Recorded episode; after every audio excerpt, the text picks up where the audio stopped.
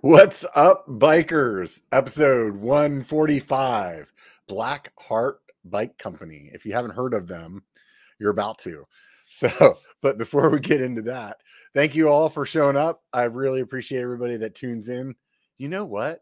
I just realized I forgot to go over to the Apple freaking podcasts and see if anybody commented. So I'm gonna have to do that while we're talking. And I'll I because last week I said if somebody wrote a review, I'd shout them out, and I'll make sure I do that. So hold me to it in in the, when I'm wrapping up at the end. And uh, if not, well, I don't know what happens. Anyways, those of you guys that have written the, the reviews in the past, I really appreciate it. It does help a lot. Um, somehow the podcast gods they see positive reviews on Apple Podcasts and they're like, hey, we should tell more people about this. So that's um that's always a good thing. So if you have time to go over there and do a five star review, do that. That would be awesome. It um doesn't cost you anything, but it sure helps us out over here or me out. And um that is uh, what it is if you uh, want to grab some content for free, just swing by my uh, Instagram, my Facebook, and uh, give it a follow over there at Biker B1. So B1 K E R B one, and uh, post the the normal Facebooky Instagram kind of stuff, pictures of what I'm doing and whatever, some fun reels and this and that. So that stuff's always fun. If you uh, follow this on on YouTube, hit the subscribe button, the like button, all the things. those of you guys that are supporting me on Patreon, thank you very much. You guys are like honestly the the the main support stream, the only support stream for this thing. So you are my sponsors. So I really appreciate all my sponsors out there. You guys are awesome. Um, really, if you want to come help out, little as a buck, you could throw down five, put some beer in the fridge, keep the camera gear new, all the things. So I really appreciate everybody over there. There's some extra content. And whenever I get a chance to like work out an extra discount or something like that with somebody that I've had on the show, I put those up there. So they're just for people on Patreon. So you can swing over there and check that out, patreon.com, or um, I'm sure there's a link in the show more or in the podcast notes, wherever you want to do it, you can do it. And um, like I said, thank you to everybody over there. Really, really, truly means a lot. I'm gonna bring Zach online here. What's up, Zach? What's up, Robert? How are you? Man, I'm living the dream, right? I got a buddy that always says nightmares are dreams too, dude. fair. That's a fair point. I never thought about it that way. I always think because I said it's like one of those things that I always say, living the dream, and I say it at work a lot, and it's it always is like humorous to me. Like who laughs at it because they think I'm being sarcastic, and who else like who responds and is like, "Right on, man, that's awesome." You know, like it's interesting. It gives me like a little like interest back to who the person is, like right out the gate. So hey, I mean, I'm just proud that you know there are people out there that know what their dream is, right? There's so right. many who through life the dream changes or you know people that are kind of lost or fluttering or, or still finding their dream if, if you can one identify it and then two actually live it it's pretty yeah. impressive yeah you know um i don't do you have kids Got a dog. That's oh, there you got go. a dog and me. Taking care of yeah, me yeah. and my dog is enough. That's a good place to start.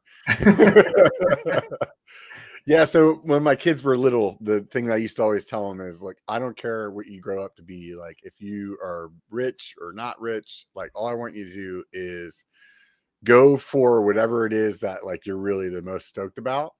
And if you do that, you'll be successful. You know what I mean? So we'll see what happens. yeah. It's an experiment. We'll see. We'll see if I told him the right thing. they didn't. They didn't know it at the time. So, anyways, uh, um, here we are. Talk about bikes. Let's. I, I am making a, a like a New Year's resolution to make sure that at the beginning of these shows that I actually like get people the the basic information of who it is that I'm talking to because it's so easy to just get on and start like yapping and then like 20 minutes later I'm like, "Oh yeah, I didn't even tell it like so if you could give me like the elevator pitch, what's Blackheart bike? Me or Blackheart bike? There's either way, man. However you want to start. uh so Blackheart is uh, started as a passion project, and I think that's how a lot of companies start, right? Mm-hmm. Um, I had a career in advertising that was about 16 years deep, And I'd worked for big companies, I'd worked for small companies, and just realized that regardless of the setting, you don't have a lot of control because if you're at a big company, you're a, a you know small fish in a big pond, and it's it's a lot of layers at the top. Mm-hmm. Um, at a small company, the owners are holding on real tight because every decision hits the bottom line in their pocket and mm-hmm. the potential success of the company. And so uh, in 2017, um, I was one, getting tired of working for other people, and two, looking for a new bike. Mm-hmm. And the bikes that I wanted, I couldn't afford. It was a beautiful, at least in my opinion, titanium kind of all road gravel bike. One, one bike that I could ride as a road bike and a gravel bike. Mm-hmm. Uh, and I couldn't find the right combination of, uh, you know, brand, price, functionality, aesthetic, um, mm-hmm. all those things combined. And so I kind of wiggled my way into a factory um, that I was uh, pretty lucky to stumble upon in Taiwan. And this was pre-pandemic, so I, was able to get them to make me a sample and got the bike. It, it wasn't right. The geometry was wrong. The aesthetic was wrong. But that's something that you learn when you're working with a group of people who are highly talented, but they are, you know, 6,000 miles away across an ocean. Um, yeah. You have to go through that learning process of how do you communicate uh, effectively to get the product that you want. Um, so I, I, just started kind of like exploring a little more and doing rounds of prototyping and giving uh, frames to a few friends for them to test. Mm-hmm. And in 2018, I left my job uh, in advertising and I started working carpentry, which is what I did growing up. Oh, wow. Um, I was working carpentry during the days, like everything from, you know, just simple, you know, build a deck or like yeah. tear out a bathroom and redo it. And just kind of over the course of about two years had worked up to kind of overseeing larger projects. Mm-hmm. all the while building Blackheart on nights and weekends. So this was still the prototyping and testing phase and exploration of what's the brand name and what do we stand for and what do we want to do. Um, so January 20, January 1st, 2020 is when I launched. Mm-hmm. And uh, it was like a perfect time to launch a bike company. Perfect time. Yeah. And it, it was an interesting time too, right? Because it, it definitely like the, the, the bike boom didn't hurt. Right. Um, but but I'm sure those first three months you were like, "What the f am I doing right now?" Not really, because yeah? you know I had I self funded the company with the savings that I had I had uh, I had from working. Right. And so I didn't have any pressure from people, any promises that I had made. Right. Uh, essentially, the, the promise that I made to myself was that I was 38 at the time. Mm-hmm. Uh, I'll go and like, here's the amount of money I'm going to put in, and here's the amount of time that I'm going to put put towards it. And yeah. if if I get to that time limit, and I haven't sold any bikes or it's not working. Okay, so let's say I'm 41, right? Right and it's not working, I can still I like I can still get a job. I still have time right. to make that money back. Uh, it's not the end of the world, and so and I'd rather do it, and at least I'll learn something along the way. Yeah. Um, so yeah, that first year, the reason why I say I don't think it really helped was because you know no one really knew who I was at the time. I, I did a first run of frames. I did 30 frames for the first um, uh, run, and I had you know five of those I made up into test bikes. Um, I gave a couple to ambassadors, so let's say I had twenty to sell. Mm-hmm. Um, you know whether there's a bike boom or not a bike boom if you're going to buy that particular bike it's a pretty particular person and finding 20 customers in any economy most likely mm-hmm. you can kind of do that so yeah yeah um so yeah it, it's the, the the the reason, like the, the reason for the name Blackheart was not only could I not find the bike that I wanted, but I mentioned that I, I couldn't really find a brand that I related to that had that bike. Mm-hmm. And what I was hearing from a lot of bike brands in 2017, 2018 was, I think it's still happening today, was you know, here's the new bike year after year, and this one is three watts faster and you know 100 grams yeah. lighter and 13% stiffer at the bottom bracket. and like I grew up as uh, competing in other sports, never in cycling.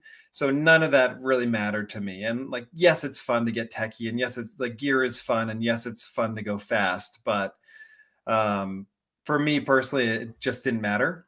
Um, mm-hmm. And I kind of was turned off by it. And so I wanted a brand that was not necessarily counterculture, which you know that, that can mean a lot of different things, but was just really focusing more on a beautiful product that was quality, um, that you know focused on kind of the average cycling enthusiast who doesn't care about 10 grams off of your bike uh, and can just go out there and ride. Right, right, right. So when you got that first one, like what kind of things was were, was wrong with it? Like, like, like uh, you said the geometry was off. Was it like by like a little bit, or was it like, man, this thing is just not what I was envisioning at all? No. So essentially, um, so I, I have a from from carpentry. I would say that I'm kind of a maker. I can make anything out of wood. If something's mm-hmm. broken, I try and fix it. Like the place that we moved into now that uh, is in Truckee, California, where I'd moved. I now moved the bike company out of LA. Um, I still have the bike shop in LA, but then uh, Blackheart's here. When we moved in this house, there's an old snowblower that wouldn't mm-hmm. start, and it's like, you know, who, who, the heck knows how to fix a Craftsman snowblower from 1980? Right. Um, so just through and and I didn't know how to like work on small engines, but I just kind of went through and like, okay, not starting, spark plug, carburetor, find a carburetor, like, oh, it's not work, you know, it's not throwing snow, belts, and just kind yeah, of like yeah. diagnosing and fixing. And so I had that mindset of kind of industrial design, mm-hmm.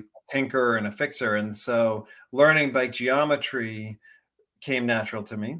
Um, mm-hmm. There's a guy named Russ Denny who used to live in California and used to make custom bikes, and he now lives in Texas, or at least the last time I checked. So I'd reach out to Russ and introduce myself and ask for his help as kind of a consultant on geometry. Mm-hmm. Um, but that first prototype that you're asking about, I had gone in 2013. I was riding a CAD 10 uh, mm-hmm. uh, Cannondale road bike, and I started riding all the gravel road or the the fire roads in LA. Mm-hmm not ideal, you know, 25 mil tires. So then it's yeah. like, cool, like, okay, I want to ride more off road. Uh, I got a Niner RLT 9, the mm-hmm. aluminum one. Uh, great off road. On road, it's, it's such a robust aluminum frame and didn't really have that kind of peppy and snappiness on mm-hmm. And then I got into a couple different specialized cruxes, same thing, you know, robust, staunch carbon frame that's durable. So on road, it, it just doesn't really have any sort of life to it. Great bikes in their own right, but just not great on road. Mm-hmm. So I kind of used a evolution of uh, essentially like a gravel bike or a cyclocross bike geometry. And mm-hmm. the result was what you would expect great off road, but on road just kind of handled, handled kind of funky. Mm-hmm. And I mm-hmm. grew up ski racing uh, downhill on the East Coast, and so descending all the kind of canyons and in, in, um, in LA, I'm super comfortable on. And I can. What was it that you said you were racing? I'm sorry, it like cut uh, out just for. Uh, downhill ski racing. Okay, so, ski. Yeah, okay, that's what I yeah. thought you said, but I, I, wanted to make sure, and that way for anybody that's listening, they're they might have been scratching their head too. So, okay, no, I got no, you. No, all good. So, so like descending, I'm very comfortable on a bike and right.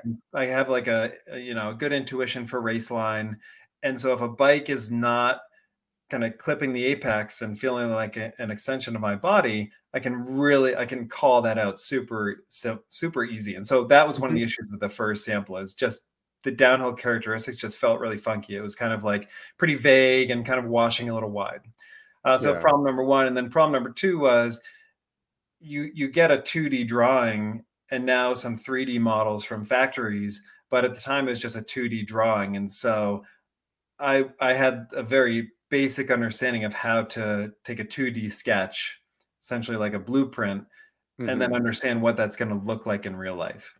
Right. So through that sampling process, you start to pick out like, oh, the you know the gap between the where the top tube is welded to the head tube and the top of the head tube and the seat tube and the top of the um, top tube and like all the little yeah. kind of things that an industrial designer would really pick out on who who wants yeah. something to be beautiful I just didn't understand that for that first prototype. So that was quickly fixed yeah. over time. And then, you know, each round that I do, it's refined to make things maybe a little more simple or a little yeah, functional. But I mean, that stuff happens. I I have a, a three printer that I, I print a bunch. I think we were talking about it whenever we were we chatted before the show. Yep. And uh yeah, did you find that screw?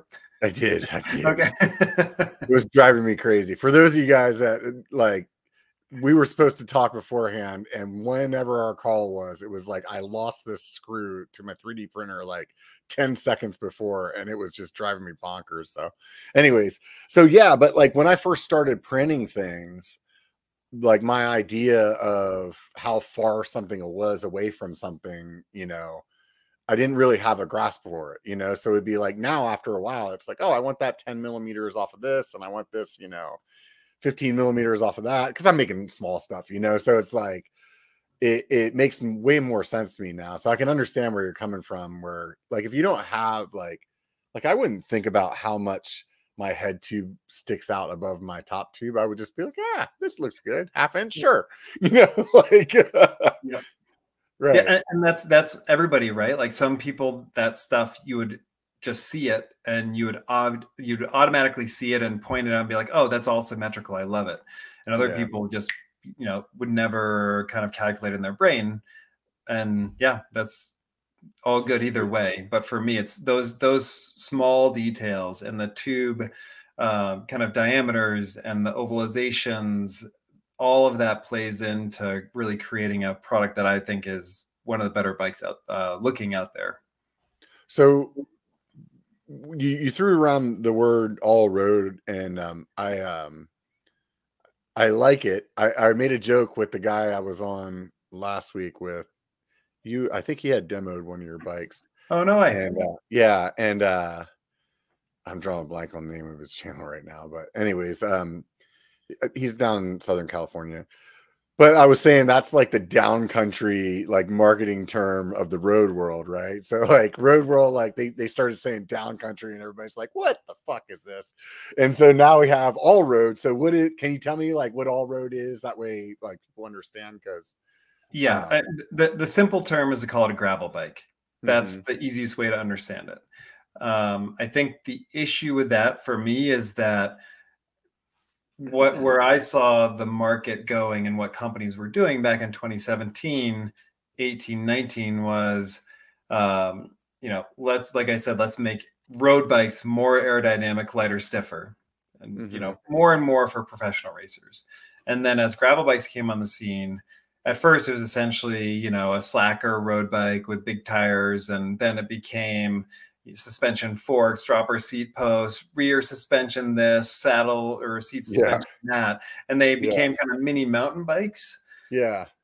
And I was kind of in the middle trying to understand where I fit. Um, so the easiest way to understand the Blackheart is it's as close as you can get to a road bike geometry with gravel tire clearance, which uh-huh. means when you put a road wheel on it, not only does it handle like a road bike, I'd say it's between kind of a, a race bike and an, an, endurance bike. So it's super mm-hmm. intuitive and quick and snappy.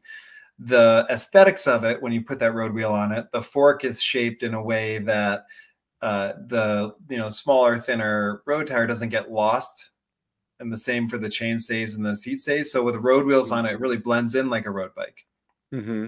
But when you put a gravel tire on there, up to a 700 by 40, it's super capable off-road really stable it, it kind of has like road bike handling off-road so it's not the bike that you just point straight over super rough terrain and just like mm-hmm. you know lean back you're kind of more picking your line and skidding and playing around with the terrain which is how i like to ride anyways mm-hmm. so that's why i kind of put a stake in the ground and called it all road because i think it's it's not a road bike uh, i think calling it a gravel bike is a disservice because of its road uh, yeah. ability so yeah all road right in the middle. Isn't there like, and I'm not like super like up to date with all the terminology, but isn't like CX like it's not quite as like slack as gravel, and then gravel is like a little bit more like like trail oriented or something like that. So sort is that accurate, or, or are they like interchangeable? The way that I would look at it uh, is that and I never rode cyclocross, and I, I, don't I don't know the geometry on those bikes super well. Mm-hmm. But typically a steeper head tube because you've got those quick U turns, and uh, you know you have to be really sharp picking your lines.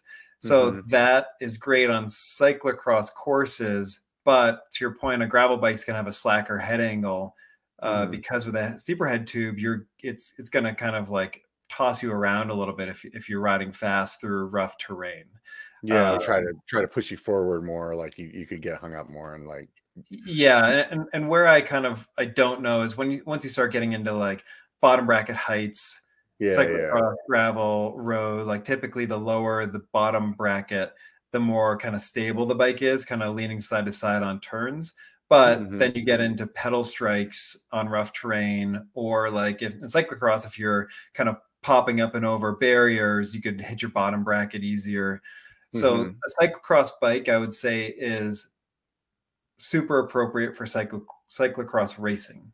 Mm-hmm. If you are a person looking to just have one bike to do road or gravel or just ride gravel, I, the, I would say gravel bike is better than a cyclocross bike just because it's it's that that cyclocross bike it, it's like a tri- triathlon bike right like a it's like really specific that, that's specific for triathlon and you're uh, not going to really enjoy riding it any other way right on yeah i wasn't sure if it was just like the way that the industry kind of like took off and like originally they were calling it cx and then later people started calling it gravel or something like that so yeah is kind of one of those things where it was like seemed like a little bit of a gray area to me so but that makes sense what you're saying so where would you like? So you would fall like like so in your mind, it like cyclocross really isn't in the mix of where your bike is. Your bike is like between road and gravel, and don't think about cyclocross because that's like a whole different game. Uh, well, I wouldn't categorize it categorize it as a cyclocross bike. But yeah. I do have customers who race cyclocross with my bike, and they're happy with it. Okay. I don't have any personal experience with that, yeah. but essentially, like the I have a few different types of customers. I have a customer who has their aerocarbon lightweight road bike because they like to go out and smash group rides and go for PRs up mountains. Mm-hmm. And then they buy a Blackheart as their gravel bike because they like a racy road handling gravel bike. Mm-hmm. Um, I've got people like me who will have the Blackheart, and then they'll have two sets of wheels, road wheel, gravel set, and just swap them back and forth depending on where they're riding and what they're doing. And then I have people who um, only ride it as a road bike. It's it's kind of like the the all road aluminum version.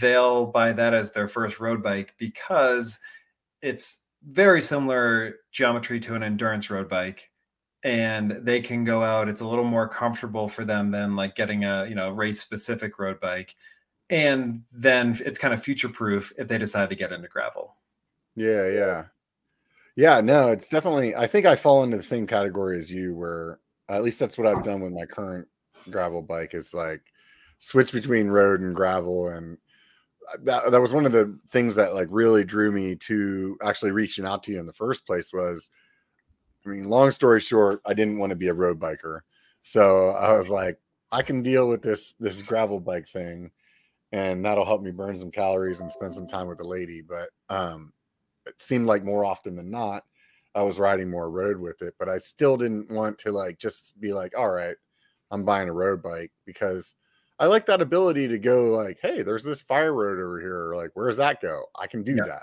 you know? And um, so that's like I, I really like the idea of having something that's like a little bit more geared to the road rider, but still gives you that versatility because that's really what I was after was like I don't want because I don't want to be a full on road biker. Like I don't really care about the grams. I don't really care about yeah. You know, it does my tire roll slower with a gravel wheel compared to a 25 millimeter tire. Yeah.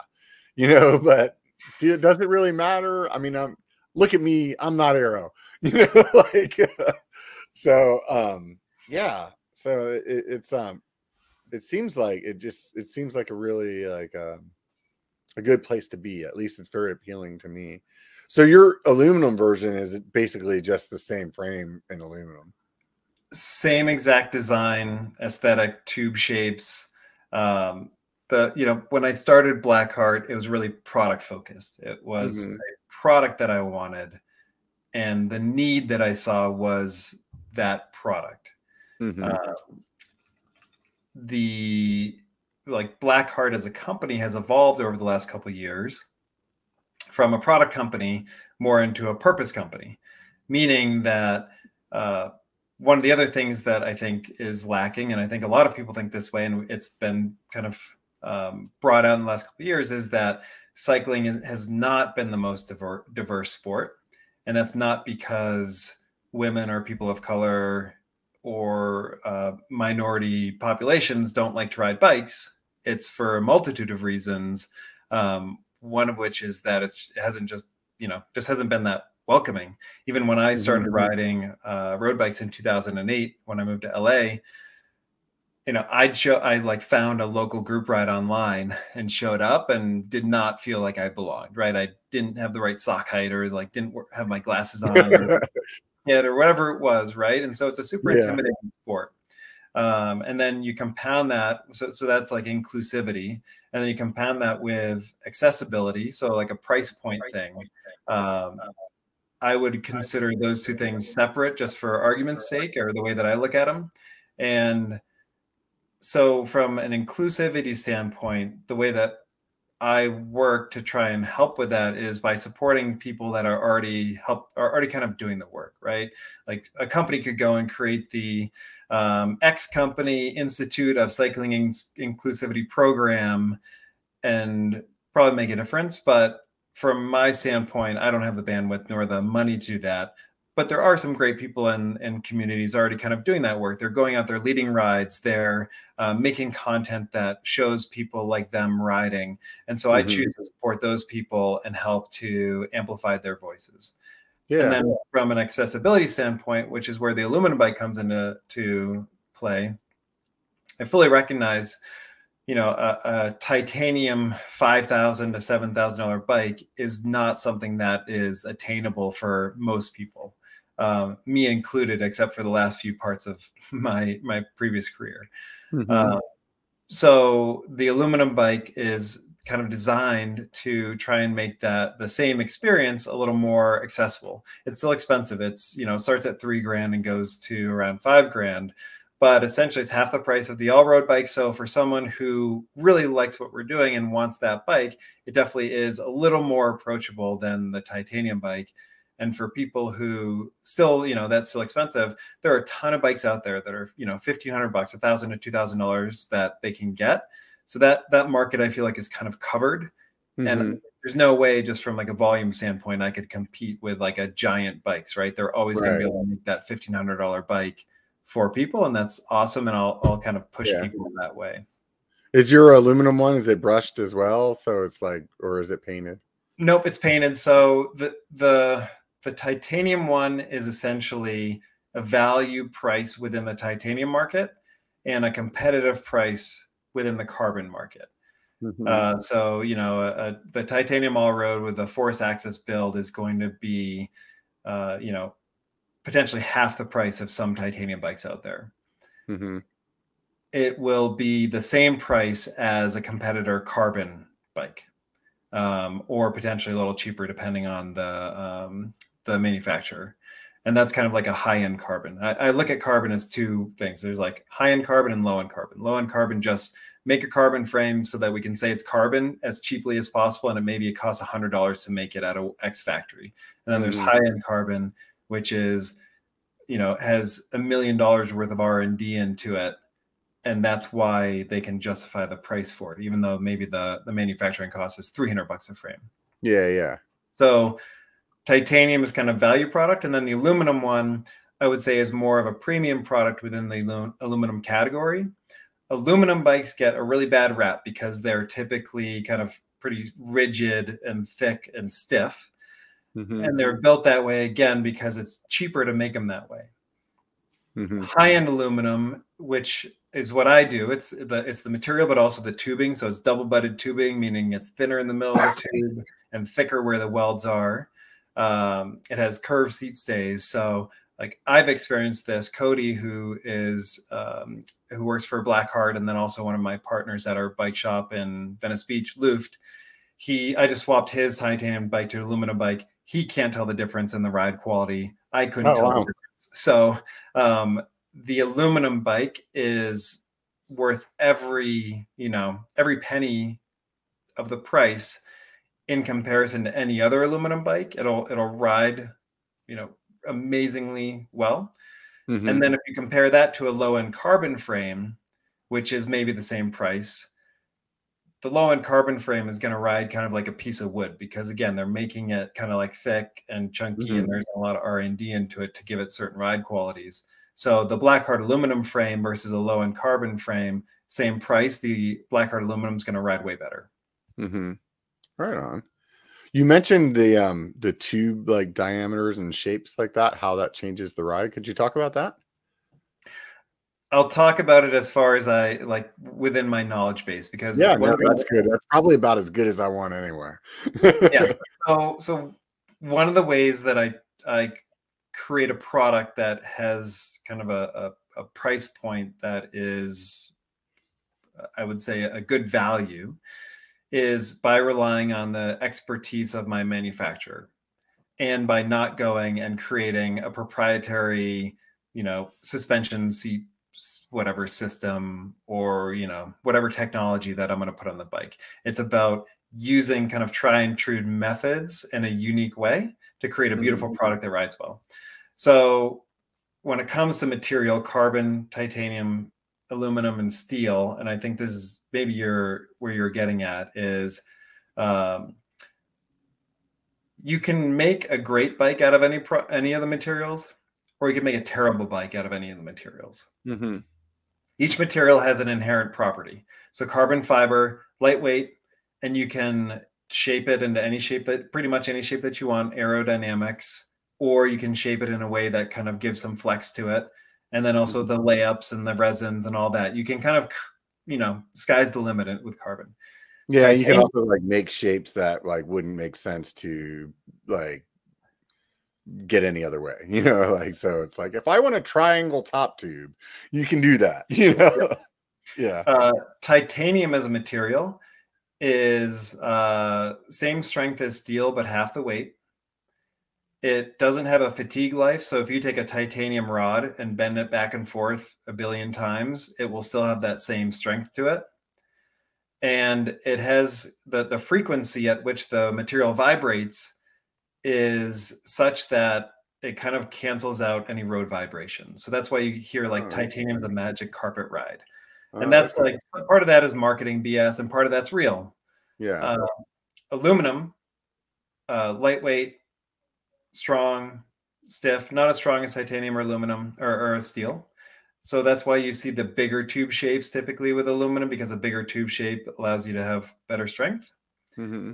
Aluminum does has, have a fatigue life if you wiggle a aluminum tube back and forth, you know, 10,000 times, it'll start making little cracks and it'll eventually it'll snap. Right. And then uh, steel, it can be really beautiful. Old steel frames, everyone talks about how they would ride, but it's it's heavier and it corrodes. Whereas mm-hmm. like aluminum corrodes a little bit, titanium doesn't corrode tubing, if you have a straight gauge tube that's the same thickness the entire length, uh, versus what's called a double butted tube, where it's thicker on the ends where you're going to weld it, but then thinner in the middle, that reduces weight and it also gives a little bit of spring to the tube. It gives it a little bit of more flex. And so mm-hmm. that's why you'll see if you kind of look at titanium bikes out there or aluminum bikes, the cheapest ones that you find, you're like, oh, this is a great price. It's a titanium frame. It'll be non it'll just be straight gauge tubing. It won't be double butted. Oh, that makes sense.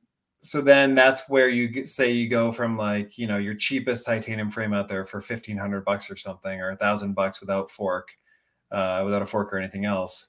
When you kind of go to the higher higher end frame like a Blackheart or most of the U.S. made ones, uh, it'll be double butted tubing. And so what we did was we took that approach and applied it with aluminum. So it's double butted tubing. The seat stays are a little bent, and so even though t- aluminum is known for being stiffer, the aluminum frame or our aluminum frame does have a little bit, bit of flex to it and has like a softer ride quality, even though it still is staunch enough to like get out of the saddle and put some power down without it being a noodle. Hmm. Okay. That's interesting. Yeah, because I was wondering you were saying it was like the same tube sizes or whatever in the same diameters. Yeah. So the so the inside is where it could be thicker. Then is basically is how you're like the cross section of it. Yeah, right. And and that's where I rely on my manufacturer, and I say this is what I want. You know, if if you take if you take a aluminum gravel bike that's only made for gravel, it's gonna have really thick tubes, like aluminum mountain bike, right? Aluminum mm-hmm. mountain bike, if you flick the tube, it just goes think. Yeah, it's kind of yeah, thud. Yeah. It, right, because you're gonna crash and you're gonna hit a rock and you don't want to dent your frame. Right. Um, if you make if you take a gravel bike that's made that way and you put road wheels on it, it's going to ride like a piece of wood. It's going to have no feel to it, and it's just going to be kind of this thick, uh, you know, ride that has no life to it. Yeah. Um, yeah. You put the top tube of an aluminum Blackheart, it pings. It pings just like the titanium. Now, mm. the trade-off there is that if you do crash, and you you know run into a wall a concrete mm-hmm. wall and hit your top tube you're going to dent the top tube you're going to dent the top tube of a titanium bike as well but that's the mm-hmm. trade-off and it's the same thing with any material carbon uh, you know you can make a robust carbon mountain bike that you can huck off a 20 foot drop if you were to use that construction method for a road bike, it would ride like a piece of wood. That's why yeah. with you know the the high end road bikes out there, it's thin carbon tubing, and that's why you see if you crash and your handlebars swing around, you crack your top tube. Mm-hmm. Um, you know, everyone t- people will tip over and just like hit a little rock, and their chainstay breaks, and that's something that I didn't I didn't like that experience. So that's why I prefer titanium and aluminum because it is more robust given the same ride characteristics than carbon fiber. Yeah, yeah, that would be a real bummer. And it's not like that's a manufacturing defect. So it's not like you can go and warranty it. But I'm sure from the consumer's standpoint, they're like, dude, I just dropped it and it broke. This has got to be manufacturing. And it's like, well, that's kind of what you paid for, you know? It's just the trade-off. It's like, I mean, it's not rocket science, right? If you make something yeah. later, it's not going to be as strong. Right, right. Yeah, yeah, at least yeah, that, that's the way it goes for now, right? that's interesting. It's definitely um it's not really something that I, I've put a lot of thought into, but it it definitely makes a lot of sense. And when you say it and kind of spell it out, it's like, yeah, no, that, that totally makes sense. so um had you ridden a like had much experience on a titanium bike before you decided you wanted to build one, or you were just like no pure lust. Like the direction I want to go. yeah, P- pure lust and experimentation, and uh-huh. uh, like I said, I, I was pretty lucky. I, I, found who makes. I found out who makes titanium frames for a large competitor. Uh-huh. Because very few bike companies own their own factories, right? It's all right. third-party factories, and so I through this like random nerdy internet forum, I found out who their factory was and I've reached out to them and said, "Hi, this is who I am. This is what I'm looking to do. I'm interested to make a sample." And I, it turns out it's basically the premier Taiwanese titanium mm-hmm. factory. Right on. Um, and so, so I kind of your Google skills are good then, huh? Yeah, yeah. I stumbled into them, and it was kind of fortuitous. And so, but but then you know now I have um, a Taiwanese national who lives over there, and he's my quality control expert. So you know, anytime that the, the first production I flew over to Taiwan, number one, I wanted to go, uh, and number two, I like meeting people in person. So yeah, I flew over. Um, you know, met my QC guy in person, went to the factory, QC'd everything myself, and we kind of went through what's important to me. Um, and then I also kind of rented a car and drove around Taiwan and checked it out. So it was, it was an awesome trip. How was that? Oh, dude, super sick. Ta- Taiwan is interesting. You know, there, there are parts that I love and there are parts that I uh, wouldn't go back for. Mm-hmm. Um, so Taipei, the kind of main big city, uh-huh. it's it's super interesting. Like, I don't know what I expected, but it it felt like a uh, like a city from the 80s. Uh-huh. It just felt very analog, which I don't think most people would expect. And maybe in my head, I, I was thinking Tokyo, which I haven't been to either. Yeah. But it just like it had this really kind of nice, um, kind of humble feeling to it. And yeah. I rented uh, like a city bike, which are about 70% of the size of US city bikes. And I'm 6'2. And so the couple days that I was in tai, uh, Taipei, I was riding around on this like miniature bike, just kind of checking out the city, which was super fun. Um, then drove to my factory, um, you know, did QC, check that out. But then mm-hmm. in the middle of tai- ta- uh, Taiwan is a huge mountain range. It goes up to 10,000 feet. Mm-hmm. And so you can, there are a bunch of roads that go up from either side. So I rode a bunch of those. Um, beautiful kind of rainforest, national forest style. Uh, oh, wow. Really small, kind of one to two lane roads from time to time. Uh, so was kind of on the, I guess it would be the west side of tai, Taiwan. Drove all the way down to the southern tip, which is I'm going to forget the name of it now. Um, but kind of a more modern city, which was really cool to check out.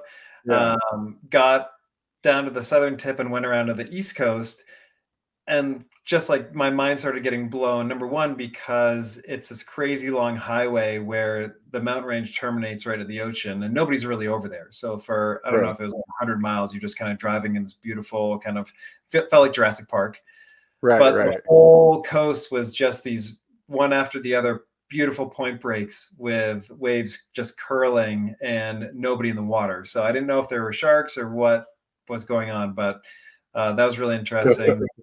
And then went to the kept driving up the east coast, and that's uh-huh. where the Taiwan KOM is. There's a race every year which goes from the ocean to the top of the ten thousand foot uh, uh, climb.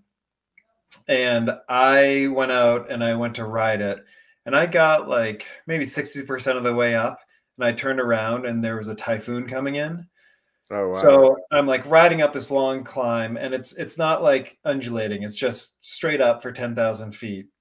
And along the way, there's like weird construction. There's this one farmer who was up on this hillside, and I kept hearing all these explosions, and I thought that it was um, I thought that it was construction. And then I realized there's this guy up on this bluff above where I was riding. Who you're we're the same age. You remember M80s and cherry bombs? Yeah, yeah.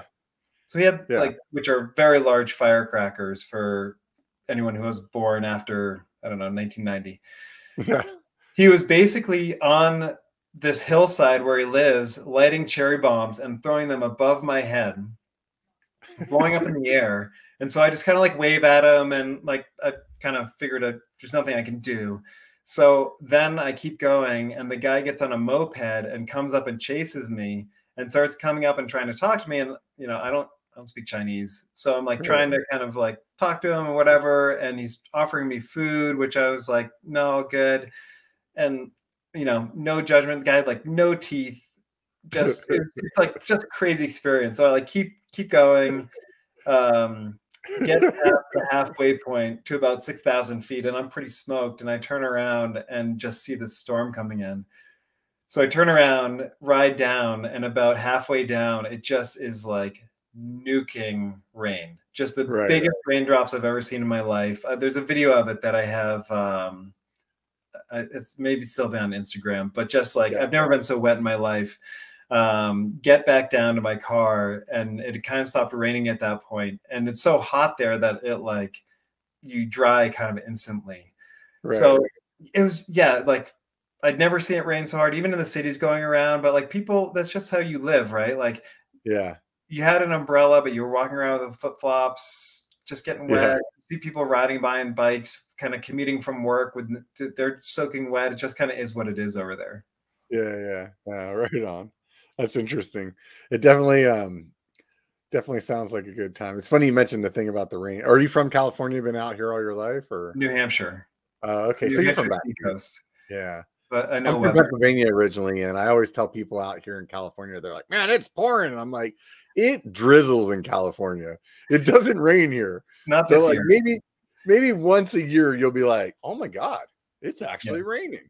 Like because in Pennsylvania, that's how it comes down always. You yeah. know, it's like buckets. You know, and uh so yeah, it's funny. I have to. It reminded me when you were telling the story of the uh Forrest Gump, where he's like, "It rained from every direction, even rain from the bottom. like that's what it's like. that's what it's like. So, like, what are some of the things that that you've kind of learned, uh, like the the big lessons that you've learned over the last few years of, of you know, working with with the company overseas? Sorry, you broke up a little bit. So, lessons that I've learned working with companies overseas. Yeah, yeah.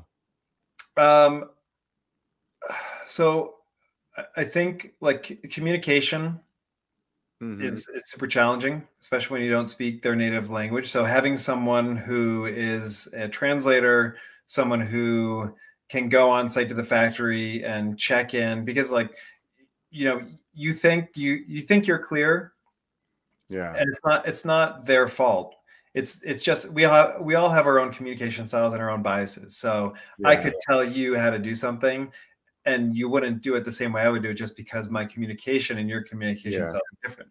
You add in the fact that you're on a you know opposite time schedule and uh, you don't speak the same language. Um, yeah, it, it, it, can be super challenging. So you know the, the sampling process is super important. Um, you know, being very clear and basically having a Bible for your design so that they can always reference it is really important. Yeah, yeah um, I think learning learning as much as you can about cultural differences and how to kind of interact and how to ask for things. Um, you know, the importance of learning. Um, even you know, like I'll I'll send them uh, Chinese New Year's gifts.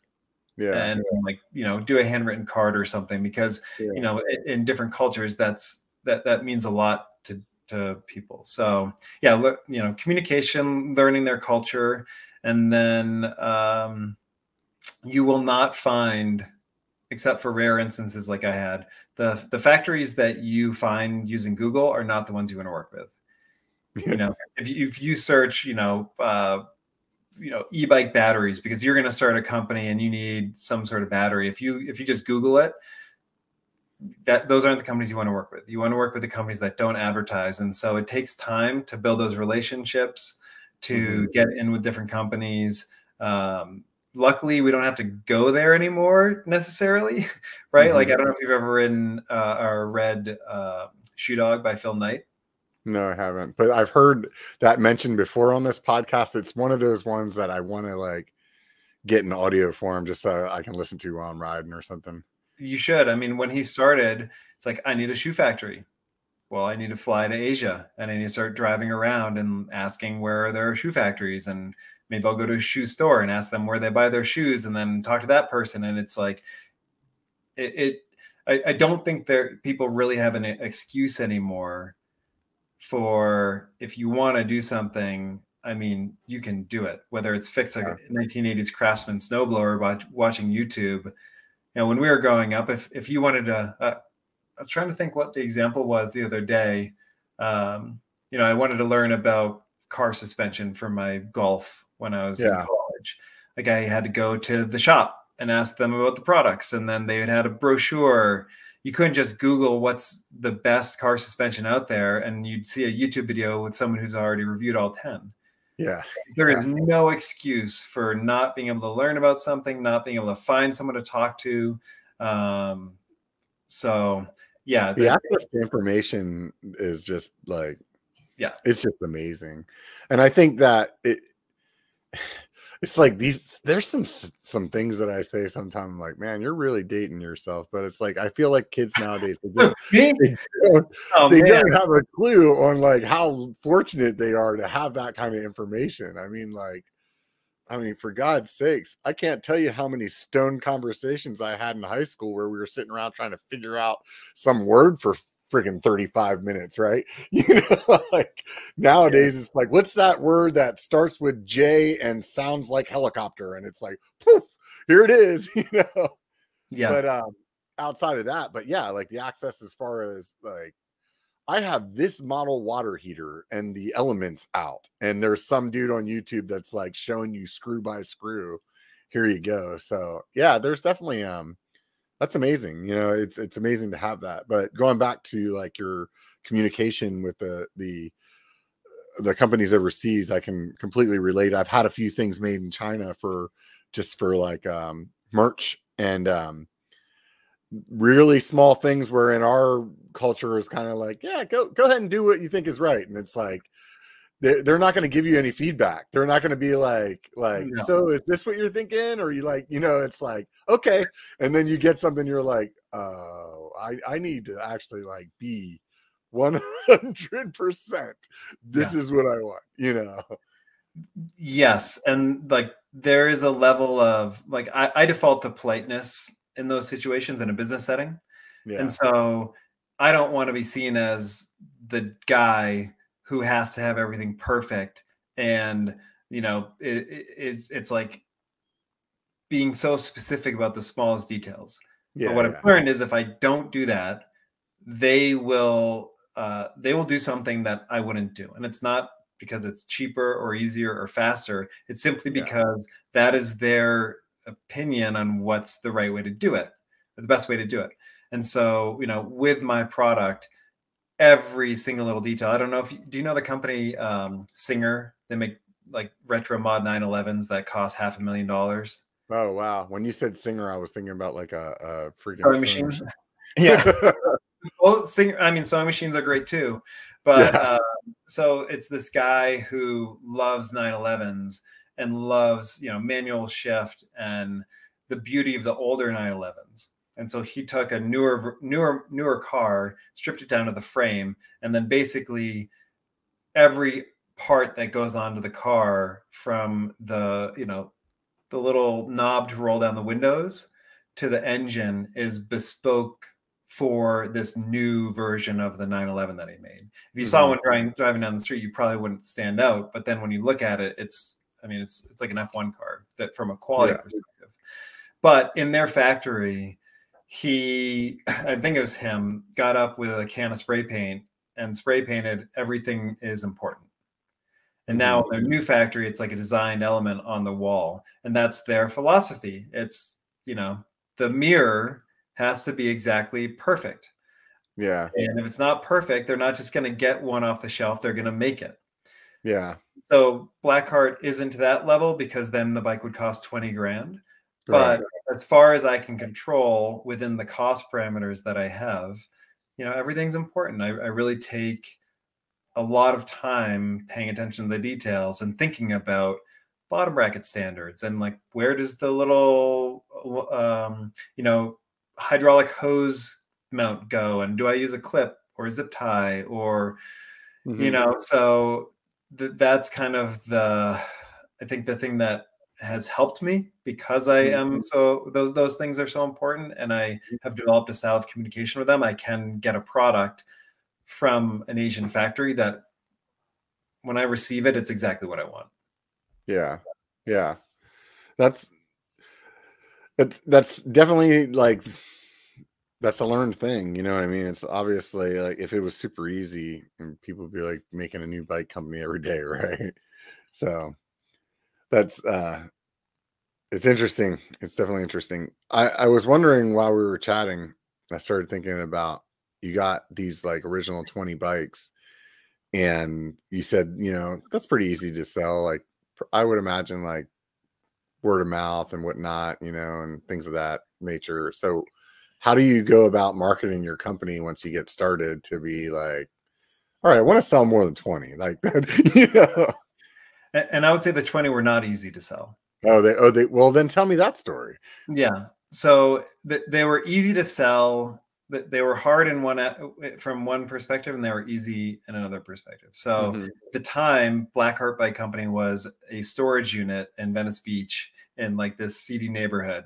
Right. And the way that I sold the bikes was that um, you know I, I, didn't have money for advertising, nor do I think that to be honest with you, like, did, did I really believe in the product enough to go and sell that? Just like send one across the country mm-hmm. and just be like, oh yeah, do like you're you're stoked, have a good time. Like I, yeah, I was yeah. still kind of proving the product to myself and the company mm-hmm. to myself.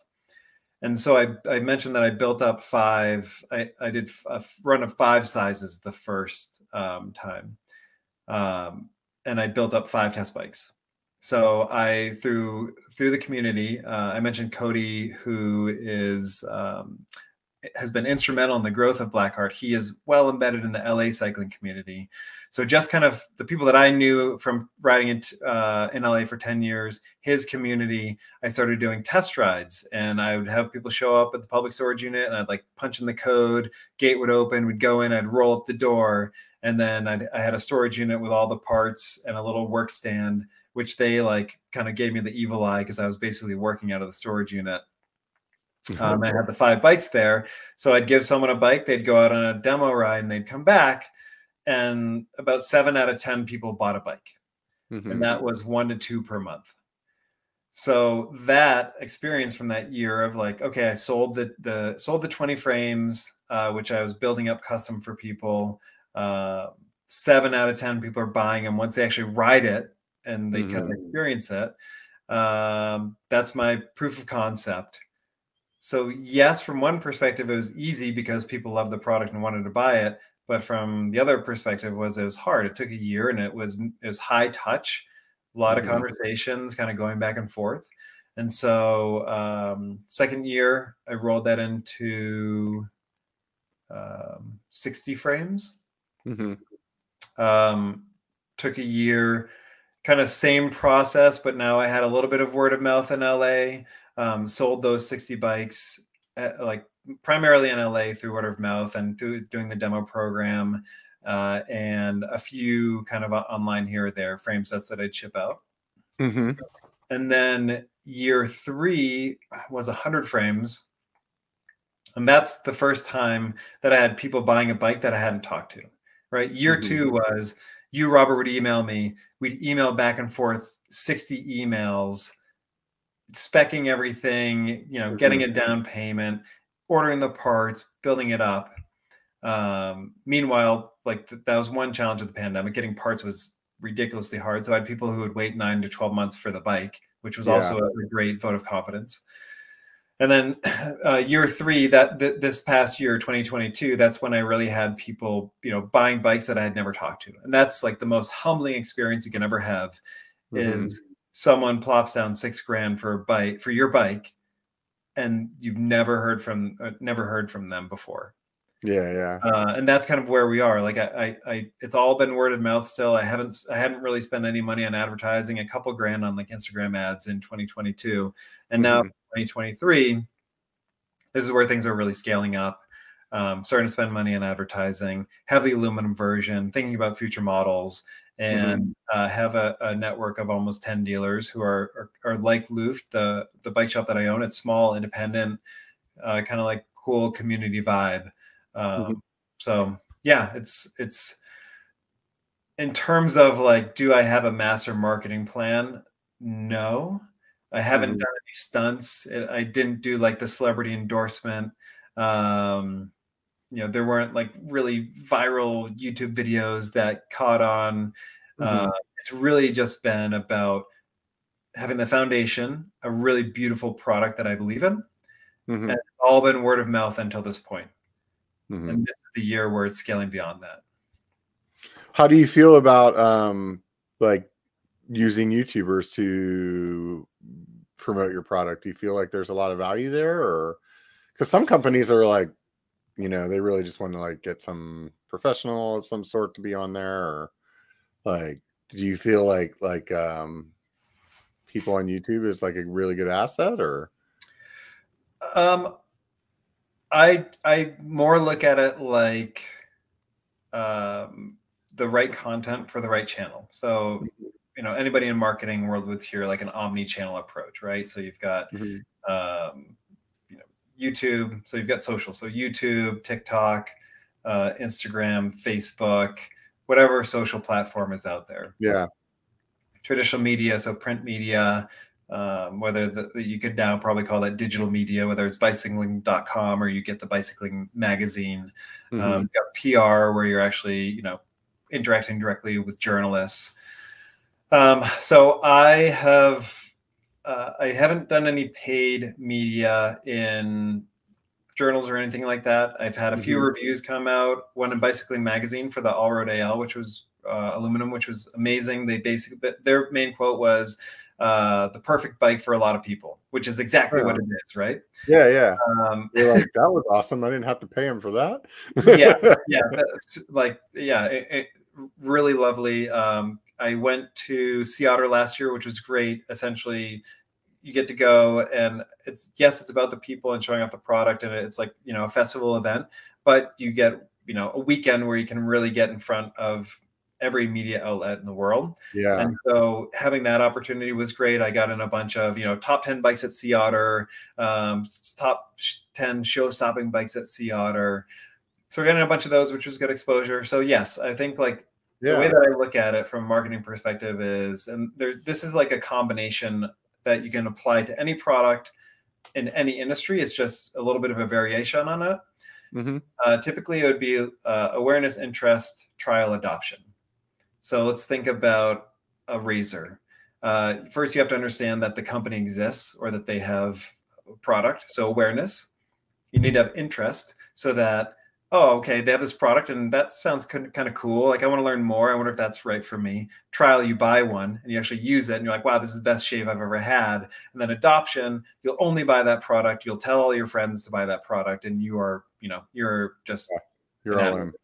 So yeah, for me, it is um, awareness, uh, desire, and then I would say kind of a purchase. So you need to understand that my um, or like awareness, desire, confidence purchase. So you need to understand that Blackheart exists. So talking to you, um, you know, doing so uh, social, organic, and paid uh, mm-hmm. promotion.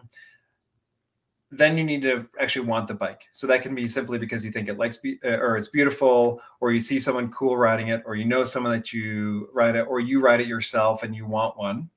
Yeah you need to have the confidence to purchase. So you can get people to be aware of your product, you can get people to want your product, but to get someone to actually put down six grand who lives in another part of the world who you've never met and will never be able to actually see that product that bike in real life they can't even go for a ride around a parking lot mm-hmm. that's where the bicycling mag reviews um, the the like customer reviews on my website, any sort of media, third party validation, test rides, mm-hmm. those things, then you're like, oh, okay, that, that's actually how I bought a mountain bike a few years ago. The the Evil Following came out and it was, you know, Bike Mag's number one bike. So I bought that simply because they gave it their stamp of approval and I like read about it. that was right for me. Yeah. Uh, so, but to your to your question, using people for content, you know, the first couple years I didn't really do that. It was really just about supporting people and putting the bikes into their hands. And if they mm-hmm. organically posted about it, awesome.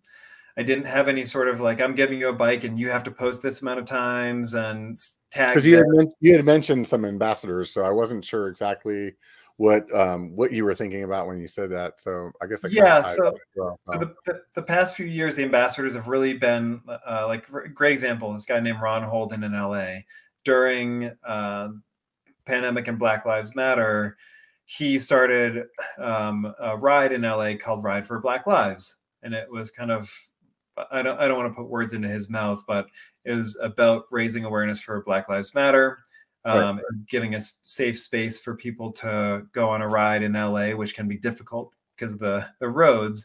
And he was doing amazing work, so supported him by giving him a bike and you know a, a, a business agree uh, arrangement to support him but there's no like hey you need to go and you need to post this and at the yeah, end yeah. it's not it's not the black heart ride for black lives right? Yeah yeah yeah. Now moving forward as i need to scale beyond being able to have those one-to-one conversations with everybody to sell bikes yeah like content becomes more important. So you know within my time constraints doing uh, art content, whether that's beauty shots of the bikes or build videos, like that all, all be coming in 2023. And then working with a few people who, um, you know, already have a YouTube following and are going to organically bring the bike into their, um, into their world, or they're already out riding and they're kind of, you know, have a great mm-hmm. TikTok presence and doing some fun stuff. Yeah. But it's really about, hey, here's a bike. If you if you need one, and if you're riding and enjoying it and it's organically coming into your content already great. But i don't do the like you need to go and uh you know you need to yeah, go make yeah. a blackheart video for me. Why don't you make a yeah. robert video? And if you're riding a black heart that's exactly yeah. yeah yeah. Yeah it makes sense. Right on man. Oh man i had a good one a minute ago. Forgot that. Every once in a while i write things down but so if you were um I, I don't know how like you said you you started out with 20 and you went to 60 you went to 100 and if if we were like i don't know 5 years from now like what would be like the dream number to you at that point? Is it like 5,000 frames? Is it like, what, what, what do you, is there a certain spot where you're like, actually, I don't want to be bigger than that? When I'm there, I'm sure the answer will be different. Yeah, I'm sure it always is. I mean, my YouTube but, journey's been that way. yeah. The, the one thing that I would say is like, I, I don't want this to be like a garage band company, right? Mm-hmm. I don't envision the rest of my life uh, you know, building one bike a month in my garage. Mm-hmm. You know, I, I don't, I can't weld. I, I don't have that skill set, nor do I have the passion to learn and and nor would I really want right. to build one off custom frames. So so for me, this company definitely I want it to scale.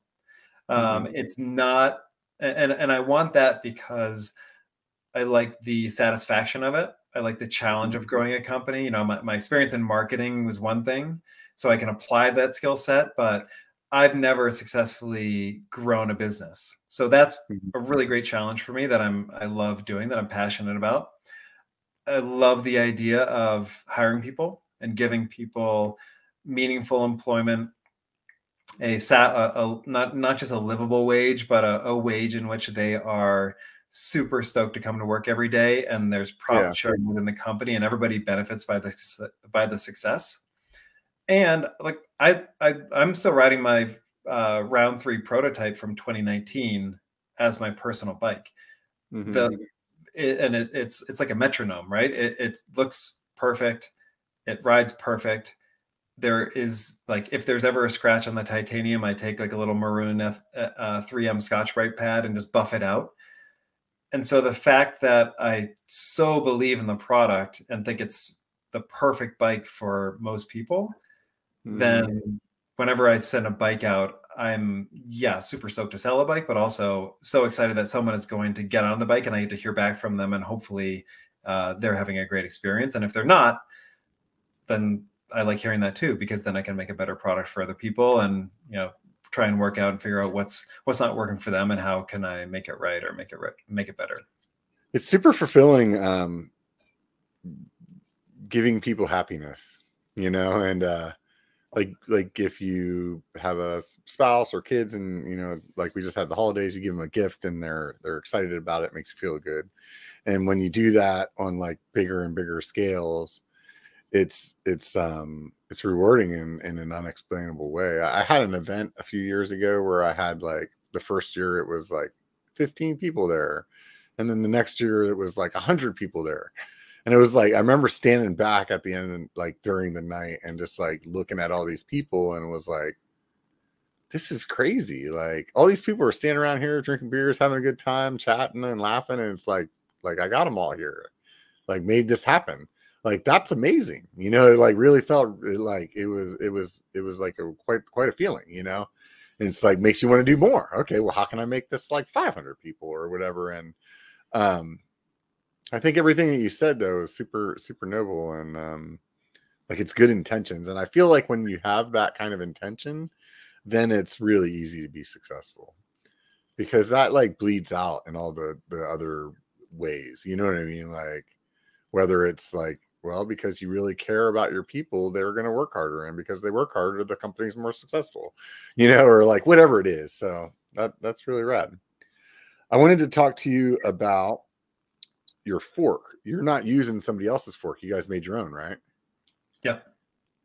How'd so, that go? So uh, it, it, it's it's gone well. So essentially, the the issue that I had with a lot of the forks that were available were that they, in order to have tire clearance for a 40 mil, 700 by 440 or 650 by 50, they have like a pretty squared off shape to it. A lot of the gravel forks, mm-hmm. and if from an aesthetic standpoint, if you put a, a small road tire in there, it's just swimming in a bunch of space, and it's like, oh, you're riding a gravel bike uh, with road, you know, road wheels. Right. But basically, what you're saying is it just doesn't look good. It doesn't look good. Yeah, and yeah. so um, the shape of the Blackheart fork is essentially the minimum amount to fit that gravel tire so that when you have a road wheel on it, it really blends in. Like you do a double take and be like, oh, like, you know, is that a gravel bike? And yeah. And so because I needed that shape, that meant that I needed a custom mold, which mm-hmm. You, you know it is not the it's, it's not a deal killer. It's an investment.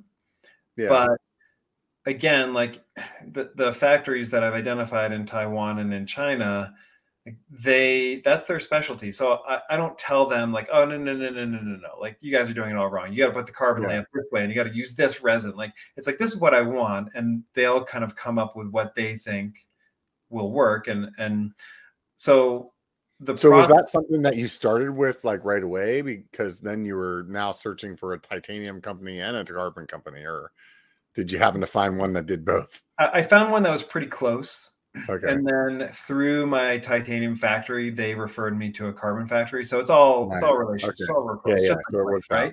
so this yeah, guy knows yeah. this guy and like oh get this so like you kind of talk to different factories and you get a good feeling for right. whether they can do it or can't and um so you knew when I, you were building the frame out the gate, like I'm gonna be making my own fork too. Yeah, and and the other thing too was I I had a fallback, right? So like I could use a open mold fork, or I could use a branded fork from another company. Mm-hmm. And it's not like it would be the end of the world. It like it would have the same dimensions. It would ride the same. It just wouldn't look as good. And so then right. that's the compromise of like how important is that? I just was able to find a factory, do the mold, get the samples. And then one thing that I do, which uh, I don't, I don't know if this is common or not common, but at least it's important to me, is that forks, frames, seat posts, anything that I personally make, even though it'll be certified at the factory for, there's two types of standards. There's CS I think it's C, CSPC or CPSC 1512, which is essentially can it be sold in the US, which is kind of like a very low bar. It's like, does it function essentially? Yeah. Yeah. And then there's ISO 40, uh, 4210, I believe. That's the global standard. So, like to sell in Europe or anywhere in the world, you have to pass the ISO standards. And that's when you see them, they put it in a vice and they wiggle it back and forth. And then they, you know, drop stuff. They try and break it. Yeah, and yeah and essentially the initial products and then a sample from or samples from each batch I'll take and I send them to a place in Southern California and they test them to those standards. And what I found was the first, it took three times of testing through the ISO standards to actually get the fork to be approved because the first, like the first one, uh, a fork, there, there's seven tests, like one fork went through three tests and then it broke. And I was like, no, no, no. I, I want one fork to be able to go through all tests with no failure. right. And so like, then it's the next time it's like, oh, another fork came and it like got through six tests. And then on the seventh test, it had a crack here. It's like, no, no, no, no. So we like each time we would strengthen it. And then the third round it passed. But then when I was riding it out of the saddle, you could hear the rotor touching the you could hear the disc touching the brake pad on the on the fork. So there's oh, enough yeah. lateral flex in the fork yeah. that it was just kind of like just touching. And I was like, nope, send it back. Okay, make it stronger here. And so now I have a fork that passes CPSC. The same one fork can go through CPSC and ISO 4210 without any sort of failure. And carbon's not perfect. Like mm-hmm. if you if you mistreat it, if you don't use torque wrenches, if you don't respect it, it can still fail but at least now i know that i've done everything that i can do and i can sleep well at night knowing that i have a product that can be compared to anything else on the market and you know uh, is just as good. Right on. So um i guess we're talking about failures. What what's what's the warranty look like from from blackheart so anything titanium is lifetime frame seat post so that would mean like the weld broke or something like that, or yeah, basically that's that's where titanium is going to fail. Like you're not going to have a tube just crack, but right. titanium's hard to weld. That's and it has to be done by hand. That's why titanium, not only the material is more expensive than aluminum, but it has to be welded by hand and uh, in a in a um, environment free of oxygen. So they'll yeah, put argon gas inside the tube and yeah. they purge it with argon um, but if even then, if you do all that, and again, I'm not a welding expert, but even if you do all that, but you don't use the right current or the right temperature, the crack the um, weld can be brittle and it can crack. We haven't had any failure with titanium weld cracking, but it's like cool lifetime warranty on anything for lifetime warranty original owner frame post titanium um, anything carbon the carbon fork carbon seat post for the aluminum bike or the aluminum frame that's five years against manufacturing defects. Um, and that's simply again because of the properties because aluminum has a fatigue life and carbon fiber i don't i don't know specifically about fatigue life and carbon fiber but um, you know that that's that's basically the same warranty that you're going to get from any big mm-hmm. big carbon fiber company. Yeah yeah. Makes sense the the other thing that was um i mean that seems reasonable so i mean if if my fork failed after five years it's like i put some miles on it you know what i mean so i would hope that everybody else did but um if it's been sitting in your garage for five years and then it failed that's that's well i guess that's your fault for not riding it no, I mean like it, it doesn't fail because it's old. Yeah, yeah. It fails yeah. from either um, you know, fatigue, meaning hard riding for years and years and years. Yeah. It fails from an a traumatic impact, whether that's a crash or hitting a huge jump with a gravel bike, which is just not mm-hmm. designed mm-hmm. for, just kind of inherently, mm-hmm. or it mm-hmm. fails because someone, you know, tightened down their stem without using a five newton meter torque wrench and they, yeah, yeah. they goosenecked the stem and cracked it That's and so you know we we luckily haven't had any you know any, any real issues with warranty claims or anything that from a, a manufacturing defect but anybody who's you know had a problem from a crash or something I'd look to kind of work with them and take care of them, whether it's a crash replacement or kind of yeah. figuring out what so happened. Have some kind of crash replacement program where for the guy that like leaves yeah. it on the roof and tries to park it in the garage. You know, I mean, I don't know about that one. No, I'm, I'm just kidding. But yeah, like you know, it's the, the way that I look at it is that's not going to make me make a better product, right? I can't make a better product that withstands yeah. impacts against your house. But right.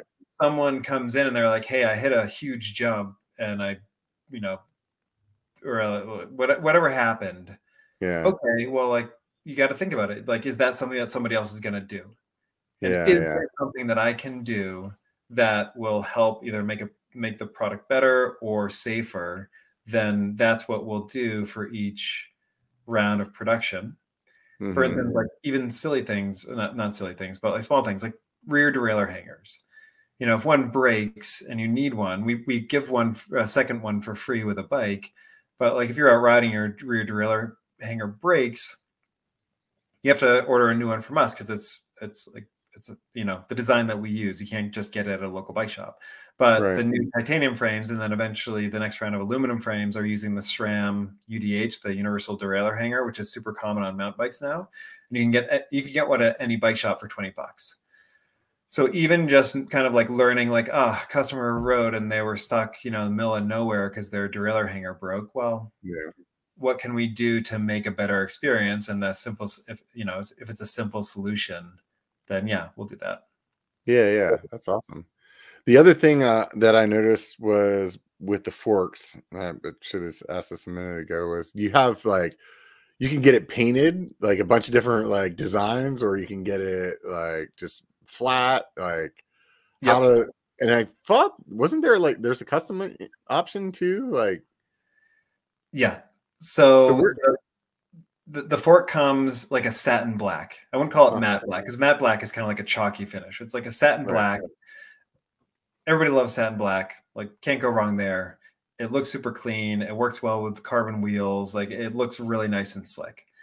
Um, but I always kind of thought it was a bad consumer experience when you go and you buy a really big ticket item that you've been lusting after, and then you roll up to a stop sign the first day, and somebody right next to you has the exact same bike. Like bikes are, are for a lot of us, bikes are an expression of us. We like really pay attention yeah, yeah. to the oh, I've got like rainbow anodized, you know, bottle cage bolts, whatever. Right. And right. so um, I like the idea of personalizing it. I like the idea of um, allowing people to kind of make the bike their own. And so we have a couple templates. You can either just do like, oh, single color um, with or without logo. There's a couple stripe designs. Like I, I, I was originally painting them myself, learned how to paint, was Oh, right like, on. came up with a design that I liked, um, which was kind of like this single or double stripe on the fork. And then I did this kind of like wavy offset six color one that I really liked for my bike, and it was like shades of blue. But then a couple people did like sunset ones. Th- those ones really caught on. So those are the templates that we offer, kind of like standard color palette. But if you really want to do something custom, we'll, we can figure it out. Mm-hmm. And then full custom. So uh, there's a guy in LA named uh, Mike who's got a company called MPH Paint, and he is a paint master. Can really do anything. Super detailed. Just sky's the limit. Mm-hmm. So I've had some people spend, you know, fifteen hundred dollars on a fork paint job and just go crazy custom, but that's what they want. So like, all good. Let's, you know, let's knock it out of the park for them. Yeah. And then, uh, or just like, hey, I want it to be green, and I want my bike just to be kind of special, or I want like this kind of stripe, uh, stripe setup. Um, Mhm. Those ones are a lot more affordable. It starts at I think three hundred bucks for a single color, and it's fifty bucks here or there for different stripes. Um, and it only takes you know a couple weeks to do it. So I think it's awesome. A lot of companies are doing custom paint um, programs, but I think ours is pretty um, simple and easy and affordable. And it's Mm-hmm. like you know a third of the people, uh, d- depending on the kind of season or whatever comes through the orders, will do custom forks. So yeah, um, yeah.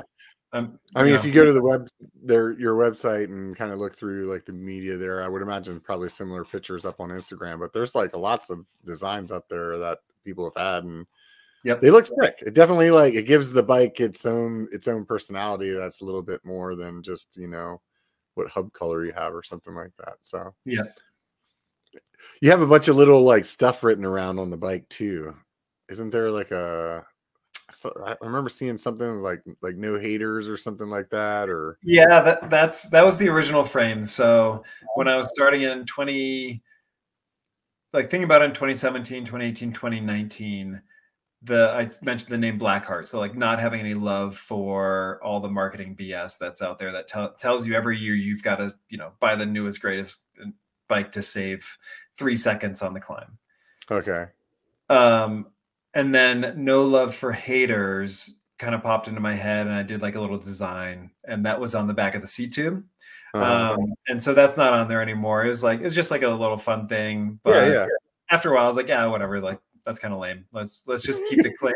Let's keep the, uh, frames clean. So now it's, it's, uh, for the Ti, it's sandblasted logos. So they really blend in. Like I, I want the bike to kind of disappear while standing out, which doesn't Mhm. make too much sense, but I don't want, you know, black heart, black heart, black heart, black heart everywhere and just to be a walking billboard. I kind of want the aesthetic, the overall aesthetic to kind of shine for itself.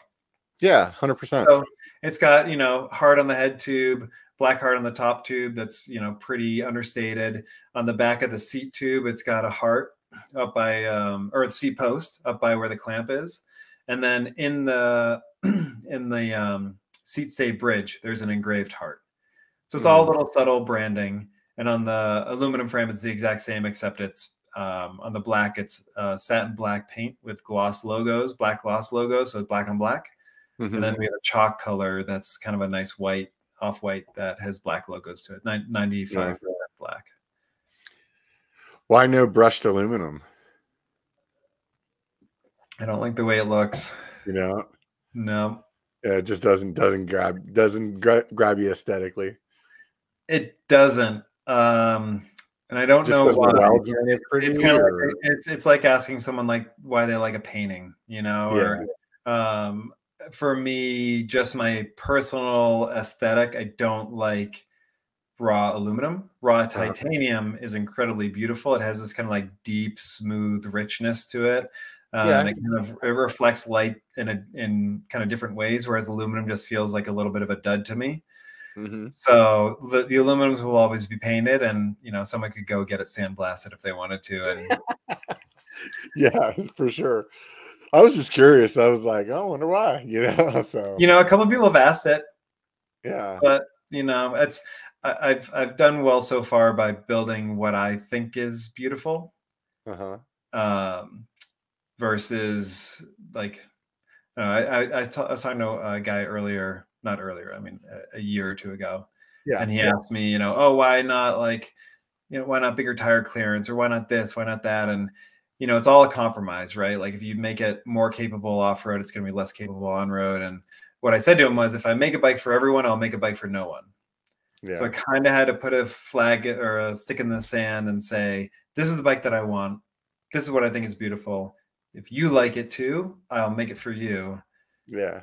And you know, give them the ability to to do the custom fork if they I think that's like a good compromise to let let people make it their own. So you can do the custom fork with the aluminum one as well?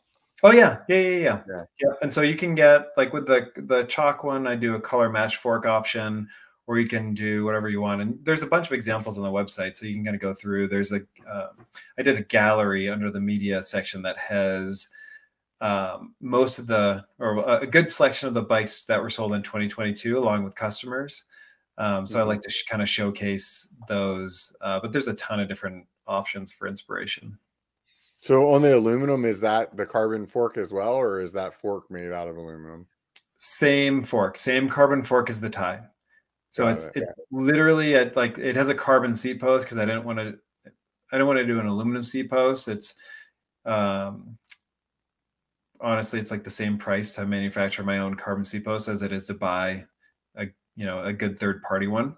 Yeah, yeah, might as well. Um, right? So, um, yeah, carbon seat post. That, that's the that's the only thing that's um, or that's the thing that's the same between both bikes is the carbon fork, and then mm-hmm. same headset. Um, I like even though I'm manufacturing in Asia, I kind of do my best to work with U.S. companies where I can. So instead of getting, you know, a three dollar through axle from X factory in China, I buy Wolf Tooth through axles and headsets.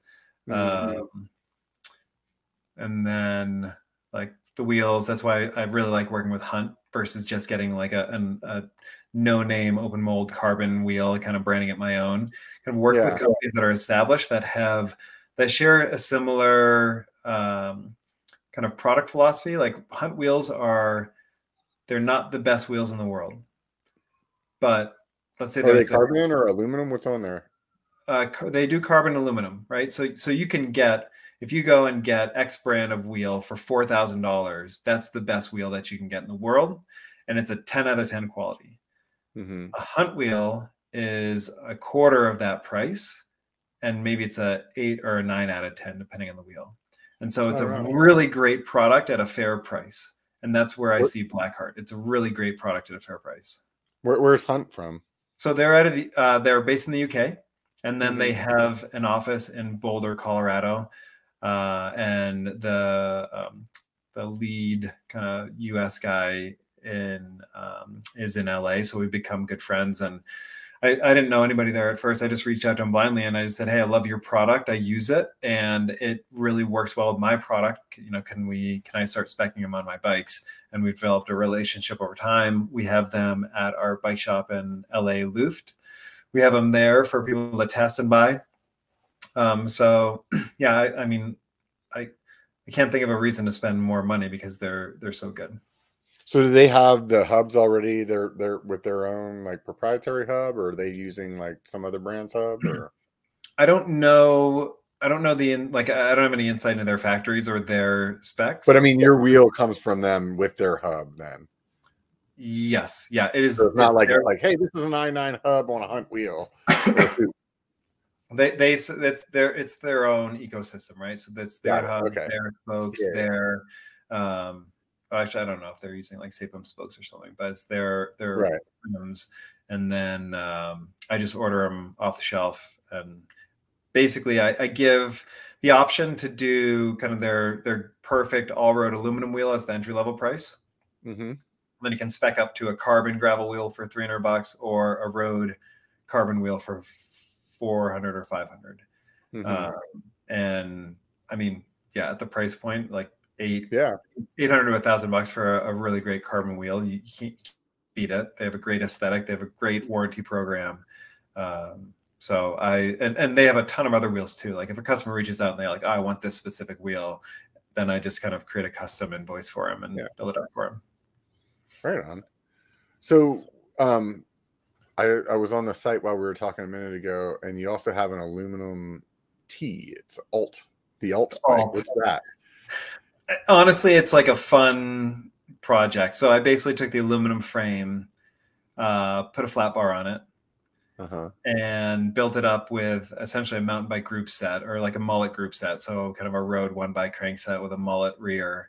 Um, and then 650B wheels with I think a 2.1 in the rear and a 2.3 in the front, like 27 and a half mountain uh-huh. bike wheel. Um, and that started because when I moved to Truckee, there's all these flowy single tracks that on mountain bike are kind of boring.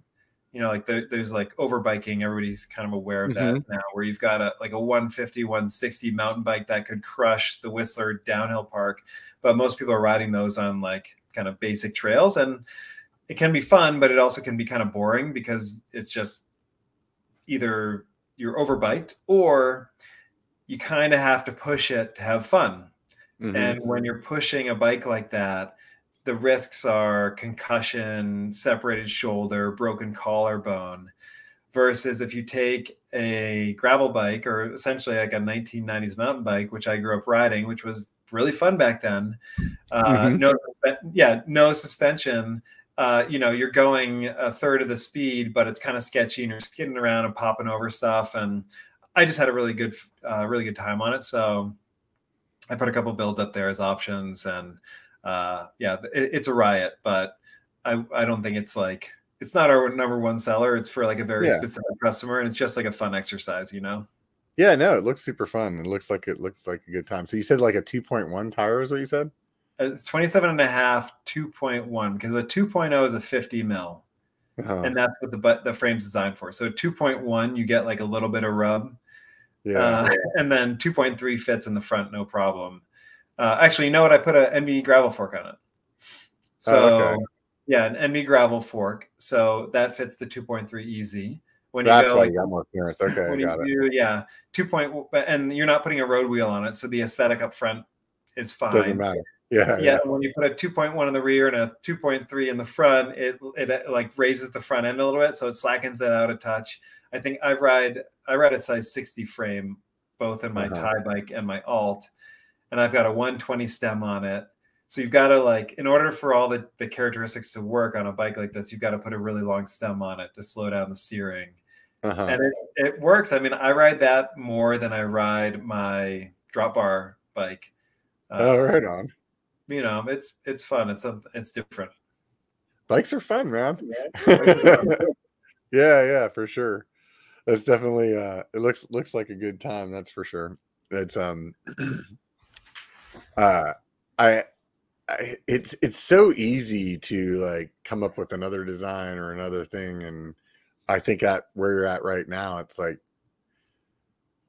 stay focused on, you know, what's what's your core for right now and and you know, that would probably work out best to not like try to diverge into a bunch of different directions, but to have something where you're like, this feels right today. Let's do it. Yeah. I mean, there's differing opinions, right? Like most people will say, do one thing and do it really well. Stay focused.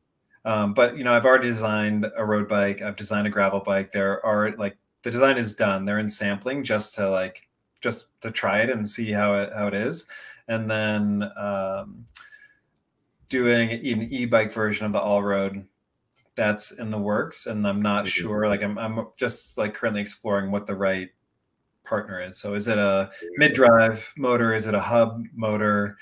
Um, that's all kind of tbd but yeah. the great thing is like the foundation and the infrastructure is there for the company and now it's just it's more like focusing on aware like i said awareness and desire mm-hmm. yeah that's a, that i mean at that point i guess you would probably be aluminum or carbon or can for, you do that with titanium like to do an e-bike? Yeah. Yeah. Okay. Super easy. I mean it's the like the the good thing is, you know, all the standards are there, right? So if Shimano puts out a new motor, all the factories are going to create a casing for that motor. Right. I see what you're saying. Yeah. Because that, like, if you know, if, if you're know, Specialized or if you own your own factory and you're developing your own hardware, you're developing your developing your own software, you're putting in X millions of dollars in R and D, and that's going to filter through to the price of the bike. If you simply accept the fact that, oh, well, Shimano makes a motor, and my factory makes a casing for that, and I can assemble, uh, I can essentially uh, you know input that into my existing design and maybe make a few changes like a down tube with a battery in the inside. And maybe that means that i need to make a few other changes aesthetically. That r&d process is a lot shorter and cheaper than mm. what the big boys are doing. Yeah so that's kind of one of our competitive advantages is that we're small we're nimble and we kind of come up with a, a beautiful unique design using um, pretty low intensive process from a sampling yeah. and R&D perspective, which then bleeds into that's why you know the, the Blackheart Ti is two grand less than a similarly spec bike from X large company because we, we're not sponsoring the world tour team and we're not spending the millions of dollars on CFD uh, computer research, and we don't have a wind tunnel, yeah, right? Like yeah. it, it's about it's about developing a bike that's beautiful and develop, delivers an amazing experience mm-hmm. at the compromise of oh shoot, it weighs 100 grams uh, heavier. Mm-hmm. Yeah, yeah. I guess it would. I mean, for the most part, you're not feeling like you need to keep like engineering your frame to like you're 13% stronger, you know, bottom bracket or something like that. So I feel like you feel like you have like pretty much where it needs to be and you're going to make some small tweaks along the way. Right. And then maybe focus on the other options. So yeah, right. Make, make changes where it's required to make a good product. So like I said before with the fork, uh, it's not a good product if you're out of the saddle going up a climb and you can hear your rotor tinging against your yeah brake pads. That's like that needs to be fixed, right? And yeah. that's you go back and you do another round of sampling and, and you come up with a better. But once you nail that, then you're kind of good to go. And then it's simple. Then it's like refinements over time, because I don't have to worry about ensuring that uh, you know X rider has a three second advantage up a climb. Yeah, I would. I would imagine then from like you said for your alt bike, you you use the aluminum frame to kind of build that out. I would imagine that it would be like a pretty like natural progression to actually like build something that's more like gravel centric than road centric, right? So that's the question, right? So resources are limited when you're right. a small company. And yeah, so, I mean, this could be 10 years from now or five years from now or whatever. I'm or next I'm year. Just, like, yeah, right. It, it, literally depends on how things go for like month to month kind of plans change based on um, kind of what the landscape looks like. But what's important to me is continuing like for me doing the r&d is a fun process the mm-hmm. design mm-hmm. the like getting a sample and testing it that's super fun and it's a pretty low intensive thing and so uh, creating a you know a, a, whatever my version of a road bike is going to be mm-hmm. getting that sample and dialing it in so that i can push go with the factory when i want to is one thing that i'm doing and then like the same thing with a gravel specific bike mm-hmm. that like my version my design aesthetic and uh, philosophy of what a blackheart gravel bike would be having that ready to go when I'm ready. And then also the e-bike, like, cool, here's the the favorite motor that I think mm-hmm. is perfect for it. Talk to my factory, make sure we have the casing, talk to a battery partner, make sure everything is just ready to go. So like that's always constantly happening, always thinking about the future. And then mm-hmm. to your question earlier, like what does Blackheart become and how quickly does it scale? That's literally an effect of revenue in and expenses out. So the mm-hmm. faster mm-hmm. we are growing, the, the more, faster we're selling bikes, the bigger we can scale to bring these products to market. Mm-hmm. Yeah, yeah, yeah. It's um, it's it's definitely. I mean, at, at the end of the day, you, have, you got to sell stuff to to to buy to like make more, right? Yep. That and, and that's what. Go ahead. No, go for it. I was just gonna say, like that's um, that's one thing that I wasn't comfortable with with starting Blackheart. That's one of the reasons why I self funded it through January first, twenty twenty, mm-hmm. was because you know, and it's not right or wrong. There are a ton of companies like I, I know uh, someone who raised like five million dollars for a vibrating chair that puts you in a trance state, right? So like you can raise a ton of money on a on a dream and those companies can go on to have huge success and they'll success and they'll scale faster. Um, at the time i like i just didn't believe i didn't i, I wanted to prove to myself that i could do it yeah. before i went and took on debt or i asked or, or I, I took on investors right? Yeah. Um, so that that's kind of what i think um, now that kind of proof of concept and people are loving the bikes and there's a kind of a, a, vision for how to scale the business now it's a different conversation of who are the right partners from an investment standpoint uh, what's the right debt strategy and mm-hmm. how quickly do we scale? That's kind of what we're working through right now. Yeah.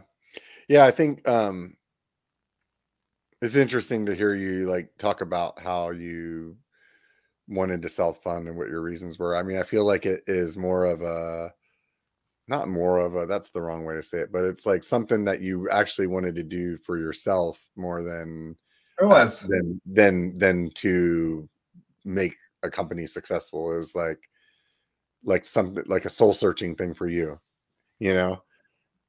Yeah, and there's more on the line, right? Yeah, yeah. More on the line. I, I think, you... go ahead. I was just gonna say, like, if if you work for 16 years and put your savings into starting a company and you end up with zero,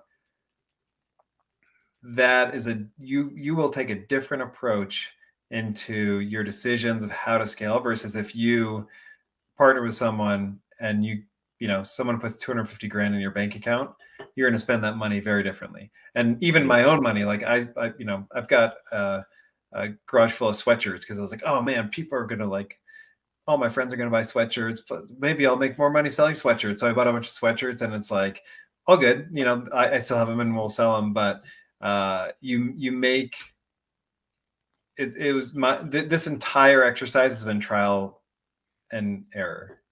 Mm-hmm. You know, like it's, uh, I, I didn't have an advisor in the bike industry who was giving me tips along the way.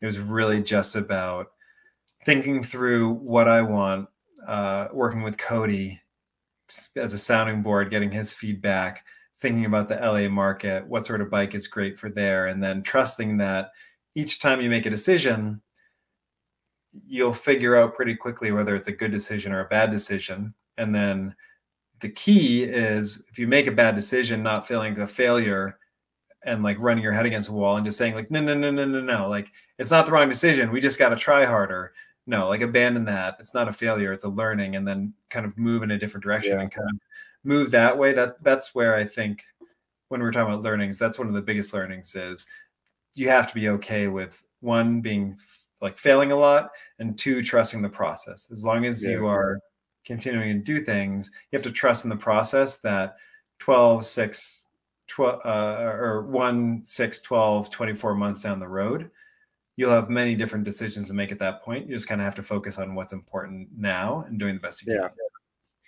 Yeah, I've definitely um not not sweatshirts particularly, but I, I've went out and bought some stuff that I thought was going to do well, and I I can relate with you. It's like, oh well, then I end up giving that stuff away. But then it's like later I looked at it, it's like, well, I learned a lot of like how I manufactured that stuff, and then it to me it's like it still ended up being a win because it was like okay well it cost me that much but now i like got all these people you know wearing that hat or whatever it is you know and it's like maybe it wasn't that bad after all you know? Yeah and, and then you know you take those learnings. So the our bike shop in la we're looking at doing you know whether it's t-shirts or like our own product i can look at that experience and say okay well one thing that we don't need to do is this. How can we yeah. be smarter um, you know how can we avoid the mistakes that i made so kind of transferring that knowledge to my business partners um, i think a brand like um,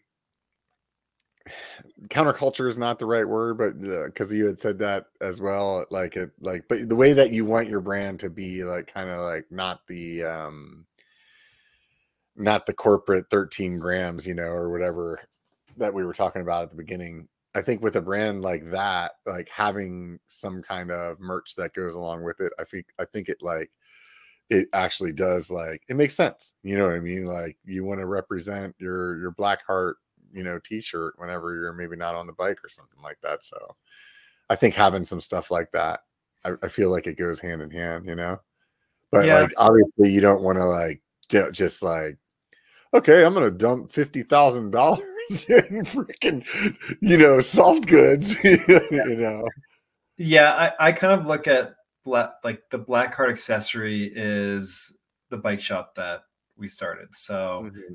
i was in a storage unit you know doing test rides out of there and it's like okay i need i need some sort of like physical location. And i didn't want to get a commercial garage somewhere in la that was kind of in the middle of nowhere. And so um, with my now fiance kristen uh, and cody the three of us kind of got together and we started thinking you know what is needed in la from a bike shop perspective? If mm-hmm. if blackheart needs a home to do the demo program and to showcase the bikes we can do that but is there something else? And so we started thinking through you know like any sort of market analysis what's the gap? And there wasn't really a spot in la on the west side that was a, kind of a neutral territory from a brand perspective. Um, that offered people a spot to come and be you know first day on a bike to a pro come and hang out and feel welcome We're not even a ride a bike and walk in the shop and find something for them, whether it's you know streetwear or I don't know a candle or something. Yeah, so yeah. it's it's we kind of created this really beautiful, welcoming, small bike shop on the west side. Um, and that's kind of where I put my anytime that I would sit there designing a cool T-shirt, it's really spent towards trying to build Luft and um, mm-hmm. you know do events, put put on events for people. We'll, we'll do rides and like 100 200 people will show up, and that stuff takes time. So yeah, you know that's. Do you think there will be a, a, a, a Luft 2.0 in Truckee? Not, I, I don't have time for it. Yeah. um, you know, Luft is special. Luft uh, is special, and I'm I'm hesitant just to like go and uh, you know McDonaldize it. Mm-hmm. If it if it goes beyond LA, I think it would be amazing. Mm-hmm. Uh, but you know, Chris has a full time job. Cody's the he's a partner at Luft, but he's also the store manager, and so mm-hmm. we're all kind of at our. And I'm full time with Blackheart, obviously. So Luft is almost like a passion project for Chris and I. And then um, Cody, it's it's really his baby, and he he's if there's a face to Luft, it's Cody. Mm-hmm. Um, mm-hmm. so yeah, if if if that scales, then it'll be amazing but uh, it'll it'll require some a little bit more time and investment, I think, beyond the three of us. So, what's the buying experience for somebody right now? Just go to the website and um, fill out some form, or just put in your credit card and it shows up in a box, or how, how's it work? no, so, um, I try and make it as clear as possible instead of you know, oh, we do custom builds. Here's a deposit, and you know, let us know what you're thinking. So both the aluminum and the titanium have six or seven build options. Um, a lot of that stuff, like I keep, you know, a, a, small amount of all the group sets in stock. So pretty much, if someone wants a frame set, it ships out in a couple days. If someone wants a full build, it usually takes about two weeks. You know, if I need to get like a cassette or something that's not in stock, but we're still building them per, on order. Um, you can go on if you see exactly what you want, click buy, and then I'll follow up with an email if you don't see what you want, we can totally do a custom build. And so you can either DM the Instagram, you can email the hello at Blackheart or the IM feature, DM feature on the uh, on the website that just comes to me. So I'll be responding. mm-hmm. And yeah, just kind of go back and forth and figure out what you want. And I'll give you an estimated time on when it'll be done. But like I said, it's it's a world of difference going from like a nine to 12 month turnaround because of the, the part supply. Now the whole industry is oversupplied. Mm-hmm. So that is a huge change of being able to get people a bike within 30 days. Oh wow, okay. But yeah, it's So you ship anywhere in the U.S. or you international or what's yep. the? So uh, primarily, people are buying bikes in the U.S. and then in Canada. So frame sets, full builds, build and two wheel sets, uh, whatever it is, uh, ship U.S., Canada, and Mexico, and then Europe and other countries. I typically just send frame sets, not not necessarily because it's cost prohibitive, but you know boxes get beat up so a mm-hmm. 30 pound frame or bike in a box being sent to wherever, the it's pretty high risk that it's going to get um, kind of sat on or put in a container upside down. Um, so I mm-hmm. prefer just to ship fr- uh, frame sets overseas, and then that will change as we scale and uh, probably get like a European distributor to ship directly out of Europe.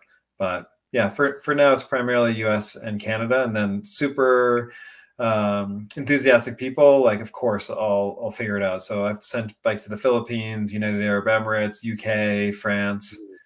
You know, we'll we'll get it done if someone is really excited yeah. on it. And then as far as like if somebody wanted to actually ride one or sit on one or like I'm not sure if I'm a 58 or I'm a 56 like what um what how would they go about that just kind of walk like email with you or is there yeah, so the sizing question, like that happens a lot, and I don't want to build someone a 54 and send it to them and realize they need a 56. Mm-hmm. So uh, I consult with them on the size, you know, get kind of stand over height, look at their current bike, and get some measurements off of that if there's a question. And we'll dial in your frame set or, or frame size, and then once the bike gets shipped to you, I always encourage people to get a fit. It makes a huge difference, both from you know how the bike handles and feels, but also just your long term health. Mm-hmm. Um, so that's that's an easy thing. That that kind of happens with every bike. I'm happy to go back and forth on that. If someone wants to test ride it, so we've got demo program in LA. If you're ever visiting, you can come check out a bike, or if you live in the area, um, there's a shop in New Hampshire called Ski the Whites. My buddy Andrew, who I went to high school with, he owns Ski the Whites, and they have some bikes to demo. And then mm-hmm. the, the other dealer um, dealers that I have, they typically have a good amount of, you know, good size running stock, 54, 56, 58. So there's Marin Service Course in San Francisco, um, just north of, um, Road Crew in the Midwest. Uh, so I would imagine people could find that on their website. BC in Miami. I mean, yeah, it's it's not an extensive network, right? Odds are you're not going to. But I mean, on your website, they could go in and just say like, "Show me the dealers," and it's on there. Oh yeah, like yeah. There's a dealers tab. So like, if if you happen to be by a dealer, go by and check them out. And like I'd prefer for you to buy through them because I own a local bike shop, so I know what it takes to run one, and I'd love to support their sales. Um, mm-hmm. But if you know if if uh, you're not close, then hit me up and happy to answer any questions and dial size and kind of give you my experience. The good thing too is I just added the review feature on the website, so there's a ton of people who've bought bikes, they put up a picture of it and they kind of give their experience. So you can glean a lot from that. Um, and then I'm working on some more content for 2023, just kind of showing, you know, how it rides and who would be who would be right for. Right on. Earlier in the show, you asked, you were saying that, um, like part of the reason you started is you were tired of working for somebody else. You wanted to work for for yourself, and um, I've definitely related with that a lot of times in my life so now you're like three years in do you um do you think that you've met like the goals that that quit your job zach had like at least in that aspect or are you happy yes there's um someone asked me a similar question it's i think it was along the lines of like oh you know when will you know that you've been successful or when when you will you feel like you've made it and i mm-hmm. said I don't think you ever get to the top of the mountain. The view just gets better. Mm-hmm. And so the fact that the bikes are selling, the fact that the revenue is there to afford to you know buy new frames, and it's a mm-hmm. it's a successful business model where I can sell even at like a good price point. I can can grow the business, and we're close to hiring more people. Um, that for me, for me, that's like a huge success. The fact that it's you know a perpetual motion machine at this point. Mm-hmm. Um, now that doesn't mean it'll always be there, right? Like you know, we could talk and I don't know. Things could go different, but I'm trusting yeah. in the process and things are good now. So um, I'm I'm really I'm I'm very happy with the decision. I don't think it's for everyone. Uh, you know, like I was talking to my brother uh, in 2020, we were on a, um, a backcountry trip in uh, Golden, BC, mm-hmm. and he basically said like along the lines of like I'm proud of you, which is was amazing to hear from your older brother. Um, but he said like I couldn't, you know, I couldn't do that. And I was like, yeah, you could. Like it's easy. You just quit your job and then you take your savings and you like start a company and then you like just work on a day. And he was like, no, no, no, no. Like I couldn't do that. I yeah. literally like I, I, my risk tolerance isn't there. Yeah. And so um it's not for everyone. But if and like you asked before if I have kids, right? Like at the time I didn't have kids. I had a new girlfriend a dog. Uh, mm-hmm. I, I was fortunate in that way that I you know, if I had a family, there's no way I would have done it. Like, yeah, who knows? Maybe, you know, maybe, yeah, yeah, but, um, you know, I was in, it, I think it's, it's everyone's decision, but it's definitely a, a certain type of person who, um, I, I think growing up, like the, the thing that I equated to is whenever I was skiing or biking or like rollerblading or something, you know, whatever fad of the moment, I would see the jump and I would be like, oh, cool. So like the landing's there. I just have to clear that river or gully. So no problem. Like I'll just hit the jump and clear the and land it. Like I would just see myself naturally do that. Mm-hmm. And I didn't have the fear of like, oh shit, what if I don't hit the landing and I fall in the gully? Yeah. I it wasn't a question. It didn't enter in my thought process, right? Right. Uh and of course I would like come up short and land in the gully and like break a bone and my parents would get mad at me. Like what like what were you thinking? Right. You're like no i was thinking i was gonna land it. That's what i was, I was thinking. land it, right? And so like i don't i don't do that anymore. I've gotten smarter over the years and i don't hit those jumps but from a business perspective it's, it was a calculation of like what's the worst that can happen? The worst that can happen is uh, three years go by i like get to like work carpentry and build a bunch of cool stuff, which will be fun. I get to work outside, kind of be by myself, and um, I get to like experiment with this thing. And if that costs me uh, the like money that I've earned, well, I'm not taking it with me, and I'll still be young enough to get a corporate job that pays me well again, and I can like. Yeah you know be frugal for a couple of years and i could probably make back the amount that i invested simply by like being more frugal yeah. and end up exactly where I was. So it, it, was actually like some people would see it as a very high risk. And for me, it was the risk was pretty much zero. Yeah. And the funny thing about money is you can always come up with more later, you know? Um, That's a theory, at least. I'll tell you, I mean, we're right about two hours here and I'll, I'll make it quick, but like, yeah. long story short, went through a shitty divorce and basically like started over from, from zero. Like, just so it's like, when the house market took a dump, had to foreclose the house, like literally standing in Target, like 30 years old or whatever it was.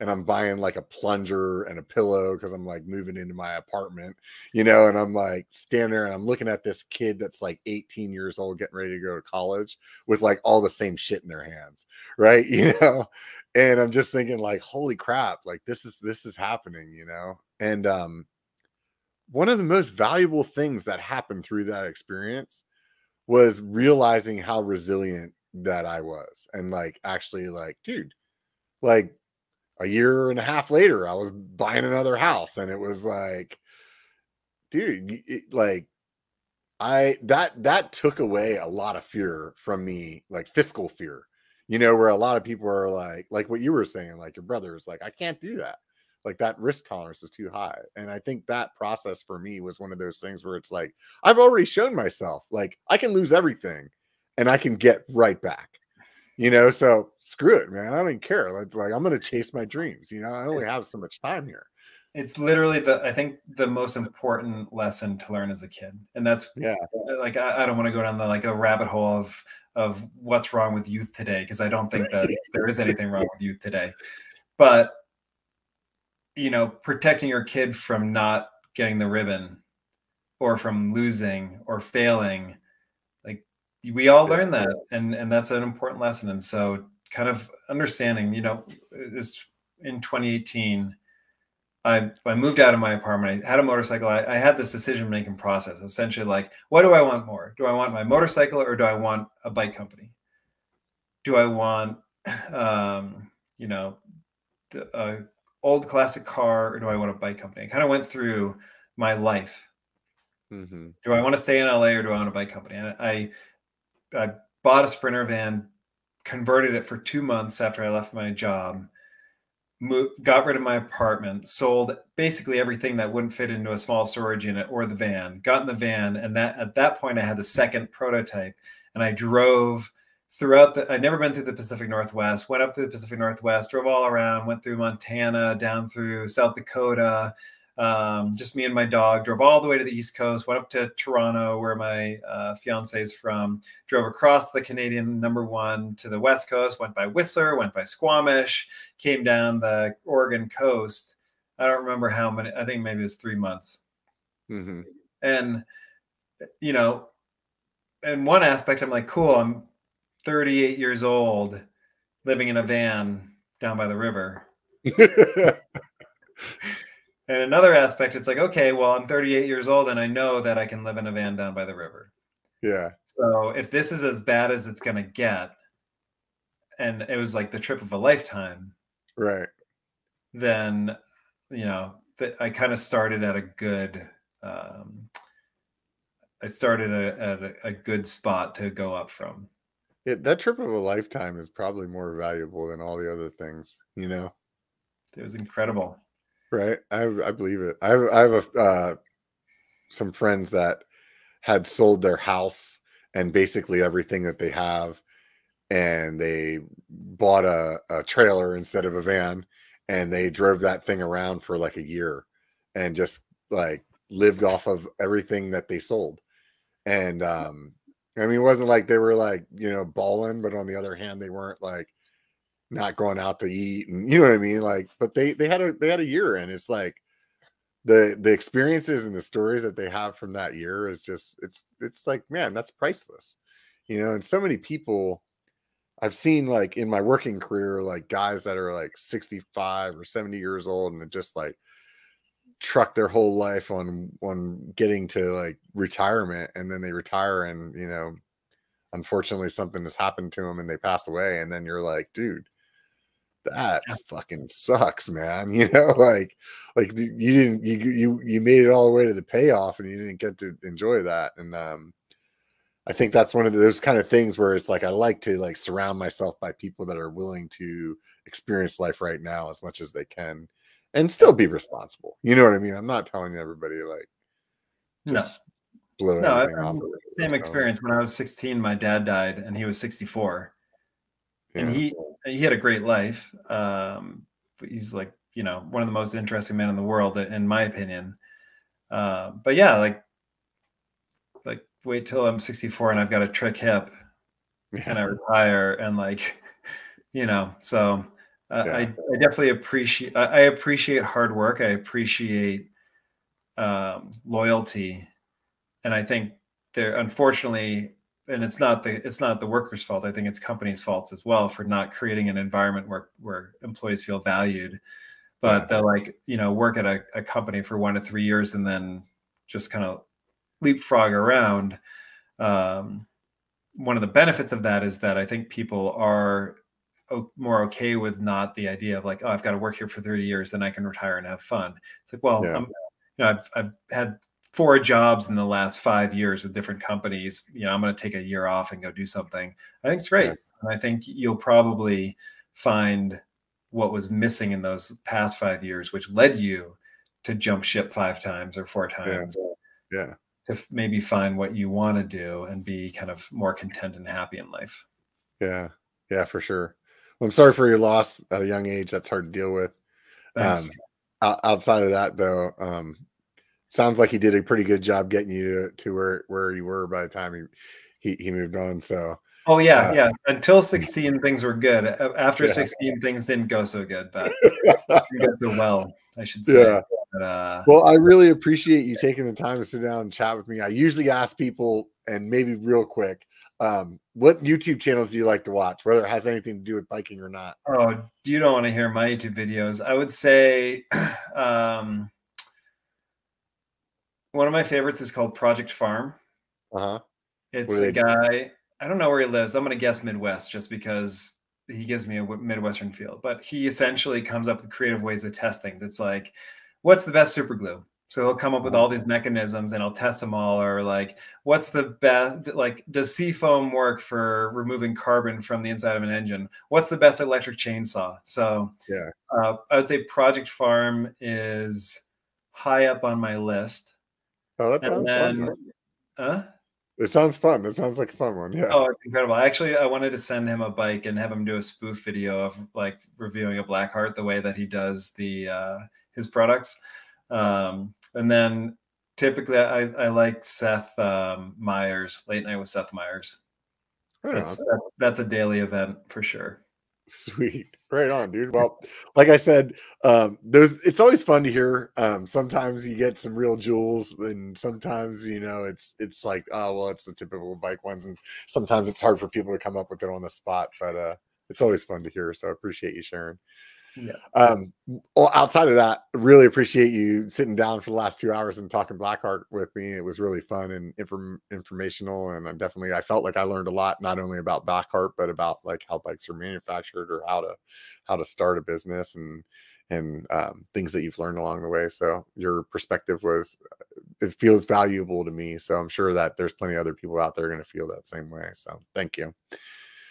Um, those of you guys that are listening, I told you that I would look on Apple Podcasts, and uh, I did swing over there. And the last review is from January 16th, which is not quite last week. So somebody's slacking out there. There was like 1,500 people that listened to last week's podcast. So I'm expecting one of those 1,500 people, or maybe one of the 1,500 people that's listened to this one, to swing by Apple Podcasts and write me a five star review.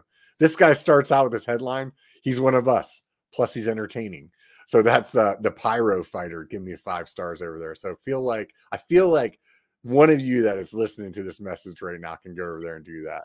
If you don't want to do that and you just want to hang out and you just want to see some stuff for free, go over to Instagram, give me a follow over there at Biker B1. And while you're there, you can type in Blackheart Bikes and uh, check out uh, his Instagram.